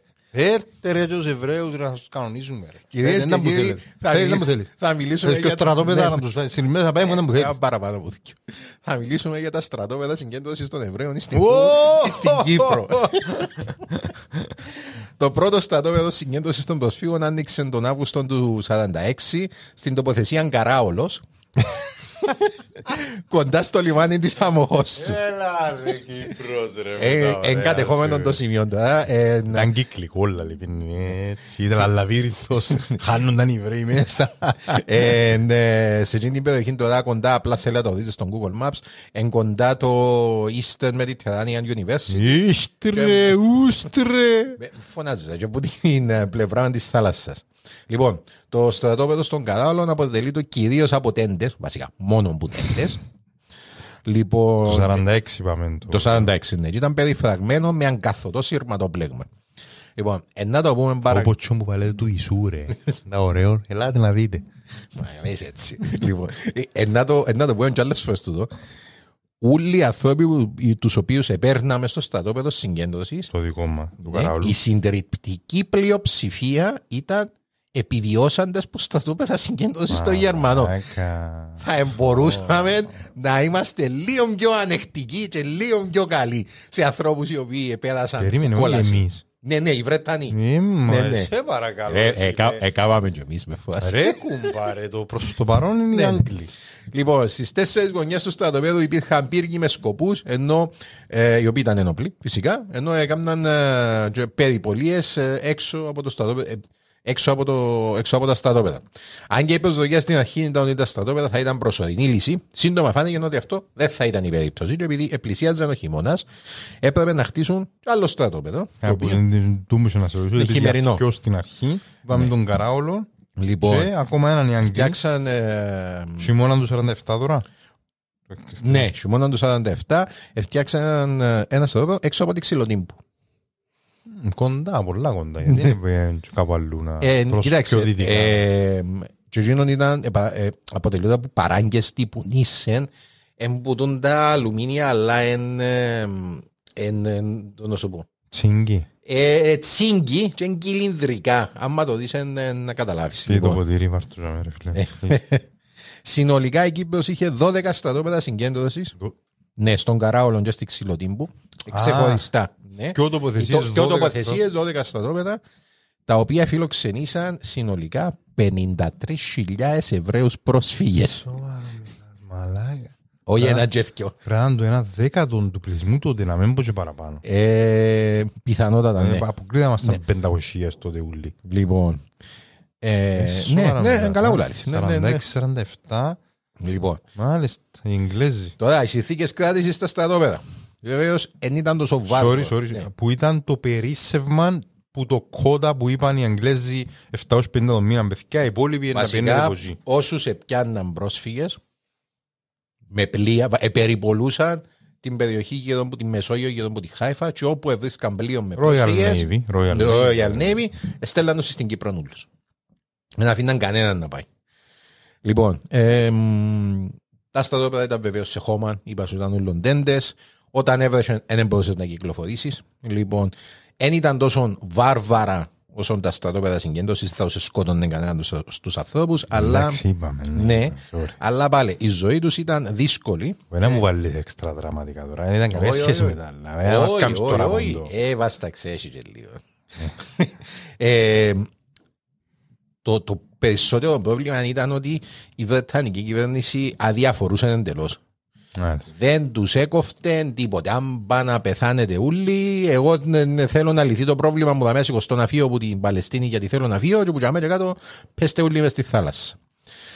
Λοιπόν, ε, μ, ναι, επειδή υπήρχαν χιλιάδες πρόσφυγες, είπα σου, υπήρχαν σ- οι, οι ασθένειες ήταν μόνιμη ανησυχία σε έτσι καταστάσεις που έχει outbreak ο τύφος. Ε, τηρούσαν τις αποστάσεις, φίλε. Ναι, κάναν social distancing. Κυριολεκτικά και ήμουν ο ένας πάνω στον άλλο. Λοιπόν, οι πρόσφυγες επίσης έπαιρναν περιορισμένων αριθμών. ε, περιορισμένων αριθμών τροφίμων, όσο για να μην πεινάσουν. Λοιπόν, και έπαιρναν- έπιαναν και μια αλλαξιά ρούχα όταν έμπαιναν στο στρατόπεδο, αλλά δεν τους έδιουσαν άλλα ρούχα. Ε, ρε φίλε, δίλια πώς πάμε στρατών εμείς ρε. ναι, ρε, επειδή ήταν. Πάμε μετά έφετρε μετά από 200 χρόνια. να- Επειδή ήταν, να- ήταν να μείνουν Μια μήνες. στολή, μα είναι που τότε. ήταν να μείνουν μήνες. Δεν τους έκαναν βεβαίως μια αλλαξιά ρούχα, όσοι δεν είχαν μαζί τους ρούχα. Και ε, ήταν σύνηθες φαινόμενο να σχίζουν το εσωτερικό των τεντών και να ράφκουν, ε, να ράφκουν ρούχα που το Ε, εσωτερικό της τέντας. Έναν τρέπονται. Λοιπόν, ε, ή έδινε τους ρούχα η μη κυβερνητική οργάνωση JDC. Ω, ΜΚΟ, ναι, τότε. ναι, για την JDC να πούμε λίγο. JDC. Ναι, θα πούμε λίγο πιο Αγγλική μετά. ΜΚΟ. Ε, περίμενα σου, εγώ, λαλό θα σου πω λίγο πιο μετά, δεν είσαι ρε. Λοιπόν, η έξοδος βεβαίως από το στρατόπεδο απαγορευόταν, δεν μπορούσε να βγει. Οποιοδήποτε συναντανόταν εκτός στρατοπέδου έμπαινε απευθεία στη φυλακή και επειδή είχα σειρά για να πάνε στην Παλαιστίνη, έπαιρνε αυτόματα τελευταίο. Εάν σε πιάνουν εκτός από το στρατόπεδο. Αν, αν επίνε να τραπετεύσει σε πιάνα σε, οπότε, οπότε, α, επειδή Αν τσίνοι ήταν η ούλοι σειρά- τάχα ήταν για να πάνε. Ναι, εκείνοι όλοι ήταν για να Στην πάνε γη στην της Ευαγγελίας Παλαιστίνη, κάποτε. αλλά ξέρεις, εν 53.000 τούτοι και μπορούν να πάνε 750 το μήνα. Μάλιστα. Κάτσε, κάμε Έκαμες μαθηματικά. μαλακία, ξανά έχασες Έκαμες τη σειρά σου. μαθηματικά, στο έχασες τέλος. τη σειρά σου στο τέλος. Λοιπόν, το νερό ήταν α, το πιο μεγάλο πρόβλημα. Επειδή Δεν υπήρχε, είχαμε καλό νερό, εσύ. αρέσκει. υπήρχε έλλειψη που νερό, ένα φορτηγό έφερνε κάθε λίγες μέρες ε, τεπόζητα με νερό, αλλά ποτέ δεν ήταν αρκετό. Και οι πρόσφυγες, βασικά η, η συντριπτική πλειοψηφία των προσφύγων είχαν επιλογή είτε να πιούν νερό είτε να κάνουν μπάνιο. Ένα από αυτό. Λοιπόν, ε, Πολλά ωραίο δίλημα, να το σκεφτούμε λίγο. Καθ- καθ- καθ- σε Σε έτσι- κάθαρα πιο ναι, νερό, να. σε έτσι περι- Ποιος σας γαμεί ρε μαλάκα που να είμαι τσελουμένος για λόγους σας βλάκες. Λοιπόν, σε έτσι περιπτώσεις, ε, εμένα το μου αρέσει ότι πάντα βρέθεται κάποιος για να κάνει κάτι καλό. Ε, και όπως μας ενημερώνει η Σκέβη Φιλίππου, η οποία είναι η. εμ, Patreon, καιρώνει τίποτε, ξα... Πάμε την άδικη. όχι, η Σκέβη Φιλίππου είναι η υπεύθυνη του Εβραϊκού Μουσείου για τα στρατόπεδα συγκέντρωσης στην Κύπρο. Ναι, βοήθησε με πάρα πολλά με τον επεισόδιο. Ε, γράφει σε άρθρο της Cyprus Mail ότι οι- υπήρχαν κυπριακές οικογένειες που εμείνησαν στο πέριξ του στρατοπέδου που επιέναν και εδιούσαν ε, φρούτα, ε, φρούτα στον κόσμο, εάν είχε κάποιον που ήταν έγκυος ε, έπαιρναν τις στο γιατρό και ε, βοηθούσαν τους τέλος πάντων με, με τρόφιμα και με, ε, και με ρούχα και καμιά φορά ε, βοηθούσαν τους και να τα παιδεύσουν. Και πάρα πολλές, πάρα πολλές αποδράσεις στο... Πάρα πολλές αποδράσεις, εχόναν τους μέσα στα σπίτια τους, ε, κάτι που επίσης έκαναν συχνά, αλλά επειδή μες στον τον τόπο δεν έχουμε τίποτε καλό χωρίς να έρθει κάποιον κακό, ε, ο προμηθευτής των φρούτων στο στρατόπεδο, των Βρετανών υποτίθεται, γιατί πάει στους Βρετανούς ο προμηθευτής, πουλά τα στους Βρετανούς και οι Βρετανοί διούν τα Στους στους, κρατούμενους. ε, στους Εβραίους. Ναι, πήγαινε απευθείας στους Εβραίους και ζήτησε τους δωροδοκία για να τους διά... για να τους διά φρούτα. Εβραίος ο Ναι, προμηθευτής. εννοείται ότι ήταν Κύπρος. επειδή, ε, Φίλε, ναι, έχει και καλούς ανθρώπους, αλλά έχει και χτυκιά του τόσο τόπος. Αντιλαμβάνεσαι ότι... Όπως παντού Ναι, ρε ναι, φίλε, ναι. οποιοςδήποτε να εκμεταλλευτεί την κατάσταση να βγάλει ριάλια. Μάλιστα. Λοιπόν, επειδή η Βρετανική κυβέρνηση είχε μειωμένους πόρους για να διαθέσει, ήταν με Α, ικανοποίηση. ναι. Άκουσα. Όχι, δεν τους έκοφτεν τίποτε. Δηλαδή, ανεξαρτάτου μου τζούσαν να σε Α, αφήνουν πουλούς να εννοούσες, πεθάνουν. α, όχι το τάχα ότι θέλουμε αλλά δεν έχουμε ριάλια. Όχι, όχι, όχι. ε, ε, Είναι προ- κάμα budget για αυτό το πράγμα. Ναι. Κα- Ούτε καν. εμάς κόφτει. Εντάξει, Να πούμε και για οι- οι στρατιώτες και οι Πότε να πούμε γαμό τα Ε, βελά. τώρα, δε σιγά σε, οι στρατιώτες και οι υπεύθυνοι, εκείνοι που ήταν τζαμέ στο στρατόπεδο ήταν πολλά πιο συμπαθητικοί κάποιοι προς τους Εβραίους και κάποιες φορές έκαναν παίζαν και πελό. Εντάξει, αλλά η, η, η, η τοπική κυβέρνηση, τέλος πάντων, η τοπική διοίκηση των Βρετανών και η Βρετανία ήταν παντελώς αδιάφορη. Λοιπόν, ήταν με ικανοποίηση που δέχτηκαν έτοιμα της μη κυβερνητικής οργάνωσης Joint Distribution Committee, JDC, GDC. να αναλάβει τη φροντίδα των προσφύγων και να λειτουργήσει ως συνδετικός κρίκος μεταξύ αυτών και της Βρετανικής διοίκησης. Βασικά, επίαν η JDC, και είπαν τους παιδιά θέλουμε να αναλάβουν επειδή να βοηθήσουν τους πρόσφυγες, και η Βρετανία κάπως καλό, ό,τι θέλεις. Και ας τους ό,τι θέλεις κάμε. Η JDC είναι ένας οργανισμός ο οποίος ιδρύθηκε το 1914 και είχε ως στόχο την ε, παροχή αρρωγή βοήθειας σε Εβραίους σε όλον τον πλανήτη. Τούτη είναι η δουλειά τους. Όταν έμαθα για την κατάσταση με τη μετανάστευση στην Παλαιστίνη, η JDC έστειλε μεγάλο κλιμάκιο στην Κύπρο με επικεφαλή των πρώην δάσκαλων Μόρις Λάουπ. Λοιπόν, από το βιβλίο του οποίου το τελευταίο εμπόδιο προς την ελευθερία, η ζωή στα στρατόπεδα συγκέντρωσης της Κύπρου, παίρνουμε τις πιο πολλές πληροφορίες Για το σημερινό podcast. Λοιπόν. Ε, και επειδή είμαι σίγουρος ότι να την ακούσω, ξεκαθαρίζω ότι ο χαρακτηρισμός Και καλά θα πάθεις. στρατόπεδα Και καλά θα συγκέντρωσης δεν είναι δική μου εφεύρεση. Έτσι χαρακτήριζε ο υπεύθυνος των ε, στρατόπεδων, ο, ο κύριος Λάουπ, έτσι τα χαρακτήριζε. Ο στρατόπεδας συγκέντρωσης. Για να είμαστε εξή. Περίμενε ο Μόρις Λάου που ήταν και υπεύθυνος συγκέντρωσης και έγραψε μετά το βιβλίο. Ναι, μετά, μετά, που, ε, μετά που έφυγε που δαμε, έγραψε το βιβλίο. Λοιπόν. Ε, ο Μόρις έφερε μαζί του νοσοκόμες και γιατρούς για να βοηθήσει με την υγιεινή των, ε, των ε, στρατοπέδων και έφερε ακόμα και ψυχίατρους για να βοηθήσουν του, επειδή είπα σου, οι πιο πολλοί ήταν επιβιώσαντες που το Auschwitz, που τον Ταχάου και από το Ματχάουζε. Για να, βοηθήσουν, Ακούστε λίγο με κυθεωράκι γάμο το τραγούδι. για να βοηθήσουν του επιβιώσαντες να ξεπεράσουν το τραύμα του πολέμου. Ο Μόρις έφτασε στην Κύπρο στις 10 του Δεκεμβρίου και αμέσως εκλήθηκε από τις Βρετανικές Αρχές για να βοηθήσει με μια κρίση. Το πλοίο ε, Ράφια, το αμπάριν το οποίο ήταν γεμάτο από Εβραίους πρόσφυγες με προορισμό τη Χάιφα, εξόκυλε στα νυχτά της Ρόδου και το πλοίο που τους εδιέσωσε έφερε τους στην Κύπρο. Όταν καταλάβαν οι Εβραίοι πρόσφυγες που ήταν στο πλοίο ότι δεν ήταν στη Χάιφα και ότι ήταν στην Κύπρο, δεν δέχονταν να κατέβουν. Όχι δάμε ρε παιδιά λάλη. Ναι, ναι. Όχι, ε, με πουστό. Λοιπόν, ο Μόρις ε, επήγε να τους μιλήσει, είπε τους για την κατάσταση, και εκείνοι είπαν ότι με μας κοφτεί να μπούμε. Ε, θέλουμε να κατεβούμε. Λοιπόν, και επήγε πίσω ο Μόρις, είπε στους Βρετανού ότι παιδιά ε, θέλουν να κατεβούν, ε, άνθρωποι οι οποίοι ε, έχουν ψυχολογικά τραύματα από τον πόλεμο, να βρούμε έναν άλλον τρόπο για τους βοηθήσουν να κατεβούν. Έτσι οι Βρετανοί βεβαίως, έκαναν και που κάνουν οι Βρετανοί καλύτερα δεν έχουν πάει. Ήταν άμεση λύση. Τι, Ε, την πιο ανθρωπιστική, ρε φίλε, για όνομα του Θεού. Ε, ε, όχι, Μαξίμου. ε, όχι, ρε, εσύ, επίσης ήταν δακρυγόνα μες στο, μες στο αμπάρι, είναι γεμόσαν το δακρυγόνα που είχε γενέζες και κοβελούθηκε για να τους βγάλουν πόξο. Καλά πλάσματα. Λοιπόν. Ό,τι δεν λύνεται κόβεται ρε Ναι, φίλε. ναι, ναι. Διδάξαμε τα εμείς οι Έλληνες Αρέσκει μου, πρώτα. αρέσκει μου το Εμείς αξι- πρώτα οι Έλληνες. Ό,τι δεν λύνεται κόβεται. Αρέσκει μου το κάμαν το πράγμα, λες και αν εμεινήσαν μες στο αμπάρι οι άλλοι, ε, αν τους αφήναν μες στο αμπάρι, ας πούμε, ξέρεις πώς περάσει, ήταν να πεταχτούν πόξο στη θάλασσα να πάνε στο Ισραήλ κολυμπώντας. Λοιπόν. Ο Μόρις και η ομάδα του δεν είχαν χρόνο ξεκούνα, Τώρα είναι τα χρονιά ξεκούρασης. είμαστε. Είμαστε στο 1946 Ναι. και εργάζονταν από το πρωί μέχρι τη νύχτα. Σύμφωνα με τον ίδιο, quote, δουλεύαμε από την ώρα που ο ήλιος έβγαινε μέχρι τη στιγμή που πηγαίναμε για ύπνο αργά το βράδυ. Έξι το πρωί με μεσάνυχτα, 7 μέρες την εβδομάδα. Εγώ έμενα μόνιμα εδώ, αλλά το προσωπικό έπαιρνε άδεια μία εβδομάδα κάθε έξι μήνες. Και Λοιπόν. πολύ σας μαλάκες. Ρωτάστε εμάς που έκαναμε στραβό στον πύρκο να δούμε. Είναι κάμα εγώ κάτι φίλοι μου. Κάτι φίλοι σου. Λοιπόν, κάνεις- ε, πού έκαμε στρατό εσύ. Μαθηκιά την και μετά BMH. Ε, πα- μμμ, Έχετε Είναι έχετε απόρριτο σε αυτό το σώσου, πράγμα. δε. Είναι απόρριτο. Ναι, δεν ναι. πρέπει να- Και εγώ έκανα 27 μήνες 2-13. Εγώ και εγώ 2-13. Μετά, BMH που εννοώ 2-13. Άντε, δεν σου 2-13. Άντε, Αλλά εσύ σε προλάβεις. Άντε πιο ρε παλιός. σιρίμ μπαμ μπαμ. Λοιπόν. Ε, Ναι, φίλε, όταν, ε, φίλε, όταν έφυγα εγώ το 2013 Προλάβες αποσύ- ζωνιά, ας πούμε. αποσύραν το χιτόνιο. ναι, ναι. Ναι, είπες μου ξανά Λοιπόν. τούτο. Ω πρώην δάσκαλος, ο Μόδης ήξερε ότι η απλή επιβίωση δεν θα ήταν αρκετή για να βοηθήσει τη ζωή των προσφύγων, οι οποίοι θα κατέληγαν να μείνουν στα στρατόπεδα για μήνες, ίσως για χρόνια. Και για να εμπλουτίσει την καθημερινότητα τους, και να του δώσει κάτι να κάνουν, οργάνωσε τακτικά σενάρια μελέτη του τώρα, του θρησκευτικού, βιβλίου- του θρησκευτικού βιβλίου των, ε, του Ιουδαϊσμού, και τάξεις επαγγελματικού προσανατολισμού για να ετοιμάσουν τους πρόσφυγες. Κουκυρικά, σχεδιασμό και Ε, Φίλε, διαφωνία. μάθαινε τους δουλειά, αλλά δεν μου ήταν το πρόβλημα. Ε, Δεν μπορούσε να τους μάθει κάτι πρακτικό που χρειάζεται εργαλεία, επειδή οι Βρετανοί δεν αφήναν να μπουν εργαλεία, γιατί λέει μπορεί να τα χρησιμοποιήσει να δραπετεύσει. Λοιπόν, Μα αν είσαι ε, Βρετανός, θα λες τους δουλεύει. Ο Μόρις επίσης έκαμε κάθε προσπάθεια να διατηρήσει την εβραϊκή παράδοση ζωντανή και με την άδεια των Βρετανών διοργάνωσε- διοργάνωνε στο στρατόπεδο θρησκευτικές τελετές, όπως ο εορτασμός της Χάνακα και του Πάσχα.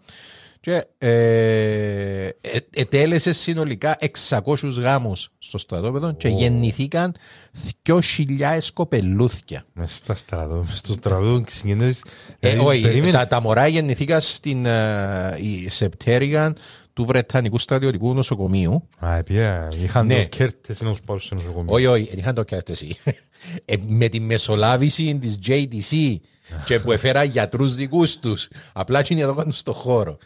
Άρα Λοιπόν, περίμενε το 46, τώρα είναι 21, 46, δηλαδή με 47. 75 χρονών έχει ανθρώπους που Πιθανότατα. ζουν τώρα Πιθανότατα. και λαλούν ότι οι γονείς μου έκαναμε στο στρατό συγκέντρωση στη Ξυλοτύμπου. Ναι, ναι, ναι. ναι. Ζιλοβότ, ζιλοβότ, δηλαδή ο παρά. Ζιλοβότ. Λοιπόν, μάλιστα ο Μόρις αναφέρει στο βιβλίο του ότι σε κάποια φάση στην Κύπρο υπήρχε η μεγαλύτερη συγκέντρωση Εβραίων παιδιών σε όλον τον κόσμο. λοιπόν, ε, ακούγοντας όλα αυτά, βεβαίως κάποιο μπορεί να Ε, όχι ρε δώσει- φίλε, ήμασταν παρα- ήταν παραπάνω στην Κύπρο παρά Ναι, ναι. στο ναι, ναι. Παλαιστινιακό Ναι, ναι, ναι, εβραϊκό ναι, ναι. έδαφος. Σε κάποια φάση, ναι, ναι, ναι. Επειδή, δηλαδή, μωρά από στον ίδιο τόπο. Λοιπόν, Α, συγκέντρωση. Ναι, ναι, ναι. Όχι πληθυντική γενικός. όχι, όχι. Οκ, όχι. ναι, ναι. Λοιπόν, ε, ακούγοντας όλα αυτά, κάποιον μπορεί να νομίσει ότι το στρατόπεδο ήταν περίπου κατασκήνωση. Ε, αλλά δυστυχώς δεν μπορούσε τίποτα να διαφέρει, ε, δεν ενδιαφέρει, συγγνώμη, αλλά δυστυχώς τίποτα δεν μπορούσε να απέχει περισσότερο από την αλήθεια. Αναφέραμε πιο πάνω για τη σκληρότητα και την αδιαφορία που επιδείκνυαν κάποιοι Βρετανοί εξ- αξιωματικοί. Ε, αλλά δεν έμειναν μόνο για μένα. Τα στρατόπεδα ήταν σε μια διαρκή κατάσταση συνεχού ανησυχία, γιατί υπόψη οι άνθρωποι που καταλήξαν για μένα, ε, ε, πήγαν, ε, ε, Θέλαν ε, να πάνε... δεν θέλαν να πάνε στη Χάιφα. Λοιπόν, ε, και δεν τους αφήναν να βγουν έξω από το στρατόπεδο. Λοιπόν, ε, και μόλις είχαν τελειώσει έναν πόλεμο, όπου ήταν μέσα στα στρατόπεδα συγκέντρωσης, οπότε ήταν δικαιολογημένα εκνευρισμένοι. Λοιπόν, ε, οι διαμαρτυρίες ήταν πολλά συχνό φαινόμενο. Και κάποιες φορές κατέληγα σε βίαιη καταστολή από τους Βρετανού στρατιώτες, και κάποιες φορές τα πράγματα ξεφεύγαν. Σε μια ιδιαίτερα έντονη διαμαρτυρία, ο επικεφαλής αξιωματικός διέταξε τους στρατιώτες να στρέψουν τα όπλα τους προς τους πρόσφυγες, τους οποίους εκάλεσαν να διαλυθούν. Όταν αρνήθηκαν, ο αξιωματικός διέταξε τους στρατιώτες να τους πυροβολήσουν εν ψυχρό. Ω εκ θαύματος, πιθανότατα επειδή κάποιοι από τους στρατιώτες προτεμήσαν να στοχίσουν επίτηδες. Βρετανοί στρατιώτες ναι, ναι, Κυπρέοι. Βρετανοί. Το επεισόδιο έληξε με μικροτραυματισμούς, αλλά και ένα θάνατο του κύριου Σλόμο Κλέιμσον. Λοιπόν, το οποίο σκοτώθηκε από Βρετανούς στρατιώτες. Α, ρε, γλίδωσε που ε, πέσα στην Κύπρο ρε μάνα. Πρέπει να σου πω κάτι, αφού λίγο Νικελέσο, και να καταλάβετε γιατί ήταν και λίγο εκνευρισμένοι. Λίγο Ποιοι, πιο, ποιοι; οι, Ευρε- οι Εβραίοι που τον νιώμε. Λίγο πιο κάτω από το στρατόπεδο είχε χώρο κράτησης ε, Γερμανών εχμαλώτων, εντάξει, οι οποίοι είχαν ρεύμα, είχαν νερό. ναι, ρε φίλε, σκέφτεσαι Εβραίος και ο σωρές του Ναζί δίπλα, ας πούμε, είμαστε σοβαροί, ρε. Και Έχουν ρεύμα, έχουν νερό, έχουν... Και μάλλα έμαθα και αλέξουμε νερό ή μπάνιο ρε μάνα. Που εννοείται θα μπούμε στον μπάνιο ρε. Είδα, είχα κάτι συγγενείς που πήγαν να μπουν πά- για μπάνιο στη Γερμανία. Παναγία μου. Παναγία μου, Παναγία μου. Λοιπόν, μία από τις χώρες που έδειξε έντονο ενδιαφέρον για τα τεκτενόμενα στην περιοχή ήταν οι Ηνωμένες Πολιτείες, όχι όμω Δεν τα τσάντα με. όχι όμως από ανθρωπιστικής πλευράς. Επειδή είχαν άλλη έννοια τούτη. Γιατί είμαστε στο 1947-1948. Η, εν- η έννοια των Ηνωμένων Πολιτειών ήταν όπως το υποδημιουργία κράτος του Ισραήλ, το οποίο διαβλέπαν ότι θα δημιουργηθεί, να ενταχθεί στη δυτική σφαίρα επιρροής και να μην γεμώσει κομμουνιστέ. Και φοβούνταν το, το πράγμα επειδή πάρα πολλοί Εβραίοι ήταν Είναι- από τη Ρωσία. Α, ναι. Και ισχύει. φοβούνταν ότι που τη στιγμή που να έρθουν στο Ισραήλ να φέρουν τον κομμουνισμό μαζί τους και θα μολύνουν τους υπόλοιπους. Λοιπόν, ε, μ, το πρόβλημα ξεκίνησε όταν το Αμερικάνικο Υπουργείο Εξωτερικών έστειλε μήνυμα λέγοντας ότι ε, οι 15.000 Εβραίοι, οι οποίοι ήταν σε πλοία και είχαν κατεύθυνση τη Χάιφα ε, και καταλήξαν στη Ρωσία, ήταν στην πραγματικότητα κομμουνιστέ και πράκτορες του κομμουνιστικού καθεστώτος. Λοιπόν, ο, ο Μόρις Ε, Λάβο... Και Εβραίο και κομμουνιστή. Ναι, ναι. Ε, παι- Ο Που Μο- ζήσει τυχερός ας Ναι. πούμε. Ο Μόρις Λάβο, ο οποίος ε, είχε μιλήσει με τον κόσμο και αφέβαλε εξαιρετικά ικανοποιητικά γεμάτων κομμουνιστές, απέδιδε ως εστερίαν άνθρωπος. Ε, μ, έκαμε αμέσως διαβήματα, α, απορριφθεί, γιατί δεν τους αφήναν να κατέβουν. Και απορριφθήκαν τα διαβήματα και τότε έκατσε και σκέφτηκε και στήσε παγίδα στον υπεύθυνο του στρατοπέδου, τον Σερ Κότφρι Collins, Collins, επειδή η είδηση δημιούργησε και αίσθηση ε, παγκόσμια ότι είχε ένα πλοίο που κουμούνια και πάει στο Ισραήλ. Και, ναι. Λοιπόν, και ε, έφερε τον σε μια ε, διάσκεψη τύπου που έκαναν και σε εντελώς ασχέτο χρόνο ε, φρόντισε να το ρωτήσουν εάν έξερε εκείνος ότι τίποτα στα πλοία ήταν κομμουνιστές και ο απάντησε όχι εν νομίζω. Λοιπόν, και το όχι εν νομίζω έπιασε την απάντηση και πήγε στις εφημερίδες απλά για να δείξει ότι τούτο δεν υπάρχει. Λοιπόν, το Αμερικάνικο υπέξ επέμενε να γίνει σωματική έρευνα, αλλά ο Μόρις δεν ήθελε να γίνει το πράγμα, επειδή ήξερε ότι οι Βρετανοί στρατιώτες που όταν έκαναν τη σωματική έρευνα θα εκλέφκαν ότι βρίσκαν πολύτιμο. Και δεν ήθελε να υποβάλει τους ανθρώπους του σε τούτον το, σε τούτον την τροπή. Μαρτύριο. Σε τούτον το μαρτύριο τέλος πάντων. Λοιπόν, ε, μ, εστήλαν το Υπουργό Αμερικανικό Υπουργείο Εξωτερικών έστειλαν εκπρόσωπον στην Κύπρο, σκέφτου έννοιαν τώρα, εστήλαν άνθρωπο Κύπρο για να δει κατά πόσο είναι κομμουνιστέ. Λοιπόν, έναν κύριο Κλάσ, ο οποίος ήταν εβραϊκή καταγωγής, επίε μαζί με Α, τον. ήταν και Εβραίοι. Ναι, ναι, επίε μαζί με τον Μόρι για φαΐν στο. α, στα Μόρις Λάουντρουπ εντός Μόρις Λάουπ. Στα τέσσερα φανάρια στην Λάουντρουπ, Λάρνακα. έπαιζε Ναι, ναι. δεξί εξτρέμ στην Παρτσελώνα. Λοιπόν, επία Άσχετο. για φαΐν στα τέσσερα φανάρια στη Λάρνακα. Που τότε τα ξενοδοχεία και τώρα νομίζω καφέ, αλλά νομίζω τότε τα ξενοδοχεία τα Σοβαρά. τέσσερα φανάρια. Ναι, Όντως; Ναι, ναι. Και Ότι τα Υπάρχει ξενο... ακόμα; Νομίζω, δεν υπάρχει ως ξενοδοχείο, ως ξενοδοχείο είναι καταλαβίστηκε, αλλά νομίζω υπάρχει ως ε, καφέ. Ναι. Λοιπόν, ε, βασικά ανέκρινε τον ο εκπρόσωπος του Υπουργείου Εξωτερικού για τέσσερις ώρες στο φαΐ, αλλά στο τέλος έφυγε πεπισμένος ότι Ε, Είναι και κομμουνιστής. δεν είναι κομμουνιστέ. Ή τουλάχιστον το πρόβλημα δεν ήταν τόσο τραγικό. Λοιπόν, ε, με τη Χάιφα να είναι τόσο κοντά και την έντονη ανάγκη να ενισχυθεί ο αγώνας των Εβραίων στην Παλαιστίνη με νέους μαχητές, ήταν αναμενόμενο ότι θα υπάρχει ένας μεγάλος αριθμός αποδράσεων. Λοιπόν, ο Μόρις, αν και απεθάρρυνε τους πρόσφυγες από το να αποδράσουν, ε, εάν μάθαινε τίποτα για αποδράσεις, έπαιζε μπελό. Και δεν θα δω του δικούς μου, δηλαδή. Λοιπόν, ε, 300 άτομα αποδράσαν ε, από ένα τούνελ το οποίο σκάψαν οι πρόσφυγες μέσα σε μια τέντα. Σκάψαν το τούνελ μέσα στην τέντα και πήγαιναν έξω από το σειρματόπλεγμα και έφτιαναν στην παραλία. Λοιπόν, Στην- Στα δικά μας. ναι, τώρα. ναι, ναι, ναι, ναι. 300 άτομα αποδράσαν που τζαμέ και το χώμα το οποίο ευκάλαν εβάλαν το μέσα σε μια άλλη τέντα και γεμούνταν έξω. λοιπόν, εμ, το Πάσχα του 47, ένας στρατιώτης από το στρατόπεδο Το δικό μας το Πάσχα. ανατείναξε το Ocean Vigor που ήταν βρετανικό πλοίο του οποίου η δουλειά ήταν να ανακόπτει πλοία που πήγαιναν προς τη Χάιφα. Λοιπόν, λίγη ώρα μετά την έκρηξη, ε, ένας άντρας τον οποίο λέει ήταν το όνομα του, αλλά ένα άλλο όνομα του, απλά του λέει τον ήταν, ευρέθηκε να κοιμάται στην παραλία του Καράολου εξουθενωμένος. Ε, συνελήφθη και στάλθηκε- εστάλθηκε απευθεία στα κρατητήρια. Ε, ο Μόρις επισκέφτηκε τον Ήταν στα κρατητήρια και συμβούλεψε τον να ζητήσει, επειδή θέλαν να του δώσουν φαΐν το οποίο δεν ήταν παρασκευασμένο με εβραϊκή παράδοση, είναι ακόσερ, και όσο είπαν του, ξέρεις, ζήτα φαΐν που το στρατόπεδο για να σου φέρουν φαΐν ε, που μπορείς να φάεις. Αγίνος, ε, Άρα είμαστε θρησκεία τώρα, μαλακά. Είσαι έτοιμοι να σε σκοτώσουν να πάλι θρησκεία. Βάσταξη. λοιπόν, και δέχτηκε και έφερε του το φαΐν μια νοσοκόμα η οποία ονομάζεται του Ρουθ που ήταν στο προσωπικό, Εννοείται, Ρουθ. στο προσωπικό του, του Μόρις. Λοιπόν, ε, ο Ήταν ζήτησε από τον Μόρις επίσης κάτι για να θκιεβάζει, για να παίρνω τον χρόνο του και όσο έφερε του θρησκευτικά βιβλία. Ε, ναι. Και ύστερα που καμιά μέρα λέει του, ξέρεις, έχεις κάτι άλλο, κάτι τσι- πιο μεγάλο, πιο... Uplifting. Ναι, τε- ξέρεις, κάτι λίγο πιο ογκώδες τέλος πάντων για να θκιεβάσω. Και ο Μόρις, ναι, οκ, και έδωσε στη Ρούθ να του πάρει ένα βιβλίο τριγωνομετρίας. Λοιπόν, ύστερα από λίγες μέρες, ο Ήταν απόδρασε που το κελί που ήταν, με μια λίμα και, έναν, και εργαλεία τα οποία είχε βάλει κάποιος συνεργάτης του μέσα στο βιβλίο της τριγωνομετρίας, χωρίς να έχουν ιδέα οι υπόλοιποι.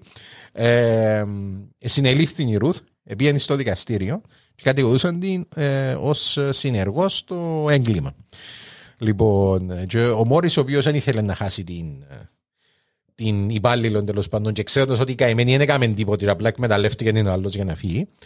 Ε, ε, προσπάθησε να βρει έναν καλό Κυπρέο δικηγόρο για την υπερασπιστή. Ω, πέ μου, έχουμε ένα όνομα. Ε, δεν τον ξέρεις. Λοιπόν, ε, ερώτησε στη Λάρνακα, στην Αμμόχωστον είπαν ότι ο καλύτερος δικηγόρος που υπάρχει είναι ένας ο οποίος ήταν πρώην μέλος του ε, ανώτατου δικαστηρίου με το όνομα Φουάτ Μπέι. Α, ο Κυπρέος. Παναγία μου ρε. λοιπόν, ε, Μην και ξέρεις, μαλάκα, πρέπει να είναι ο προπάπους του Νεοκλέους ή του... ε, ναι, σκέφτηκες. του Όχι, όχι, Λεβέντη, όχι. του Τούτος είναι καλό. Πα- του Ιορκάζη, του Παδόπουλου, του Τούτος είναι καλός, τούτος είναι ιδιαίτερος. Κληρίδη. Τούτος είναι ιδιαίτερα λεβέντης. Λοιπόν, τούτος επειδή στο δικαστήριο και επιχειρηματολογήσε ότι η κατηγορία για συνεργία σε έγκλημα είναι στέγη επειδή όταν τον εσυλλάβετε δεν τον κατηγορήσετε για κάτι εσυνα- εσυλλάβετε τον και ήταν υπό διερεύνηση το έγκλημα. Επομένως που τη στιγμή που ήταν υπό διερεύνηση δεν ήταν ακόμα έγκλημα άρα η κοπέλα δεν είναι συνεργός σε έγκλημα και αθωώθηκε και φύγε.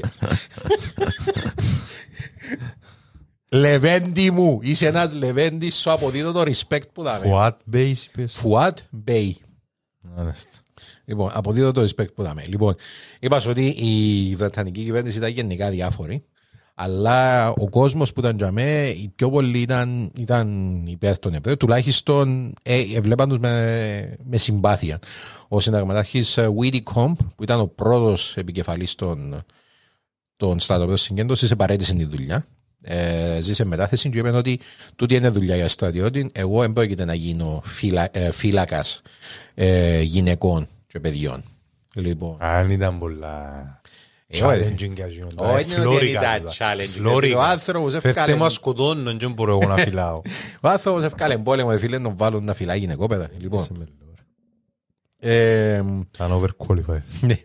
Νιόβριν τώρα του 29 του Νιόβριν το 47, τα Ηνωμένα Έθνη ε, υιοθετήσαν το ψήφισμα 18, ε, 181, το οποίο ε, ε, ζητούσε τέλος πάντων τον διαχωρισμό, τη διχοτόμηση της Παλαιστίνης σε Παλαιστινιακών, σε Αραβικό κράτος και σε Ισραηλινό κράτος. Το οποίο, by the way, τώρα θα ήταν ιδανική λύση για την κατάσταση έτσι όπως είναι, αλλά Μας Λέω- τα πει ο Ιαννής του. ναι, δεν να μας τα πει ο Γιάννης. Λοιπόν, το, οι Εβραίοι εδεχτήκαν, αποδεχτήκαν τούτη την εξέλιξη, απορρίψαν το οι Άραβες και ξεκίνησε το 48 ο Αραβο-Ισραηλινός πόλεμος. λοιπόν, ε, μ, στο μέσο του πολέμου, μετά που και οι, οι Βρετανοί στρατιώτες αρχίσαν και φεύγαν σιγά σιγά από την Παλαιστίνη, ο David Ben Gurion, που έχει το όνομα του το αεροδρόμιο τώρα, λοιπόν, στις 14 Μαΐου του 48 ε, αυτό ανακήρυξε, ανακήρυξε μονομερός τέλος πάντων την δημιουργία του κράτους του, Του Ισραήλ. Ισραήλ. Λοιπόν, 14 Μαΐου είπες; 14 Μαΐου του 48. Το 49 ο, ο Αραβο-Ισραηλινός πόλεμος τέλειωσε και το Ισραήλ άρχισε επίσημα να λειτουργεί ως κράτος και το πρώτο πράγμα που έκαμε ήταν να φέρει τους πρόσφυγες οι οποίοι ήθελαν να έρθουν στη χώρα. Φεβρουάριο του 1949 ο τελευταίος πρόσφυγας έφυγε από το στρατόπεδο στον Καράολο και έκλεισε πίσω του την πύλη. 49. Ναι, και Μάλιστα. έτσι γράφτηκε ο επίλογος ενός από τα πιο φρικτά εγκλήματα, εγκλήματα της ανθρωπότητας.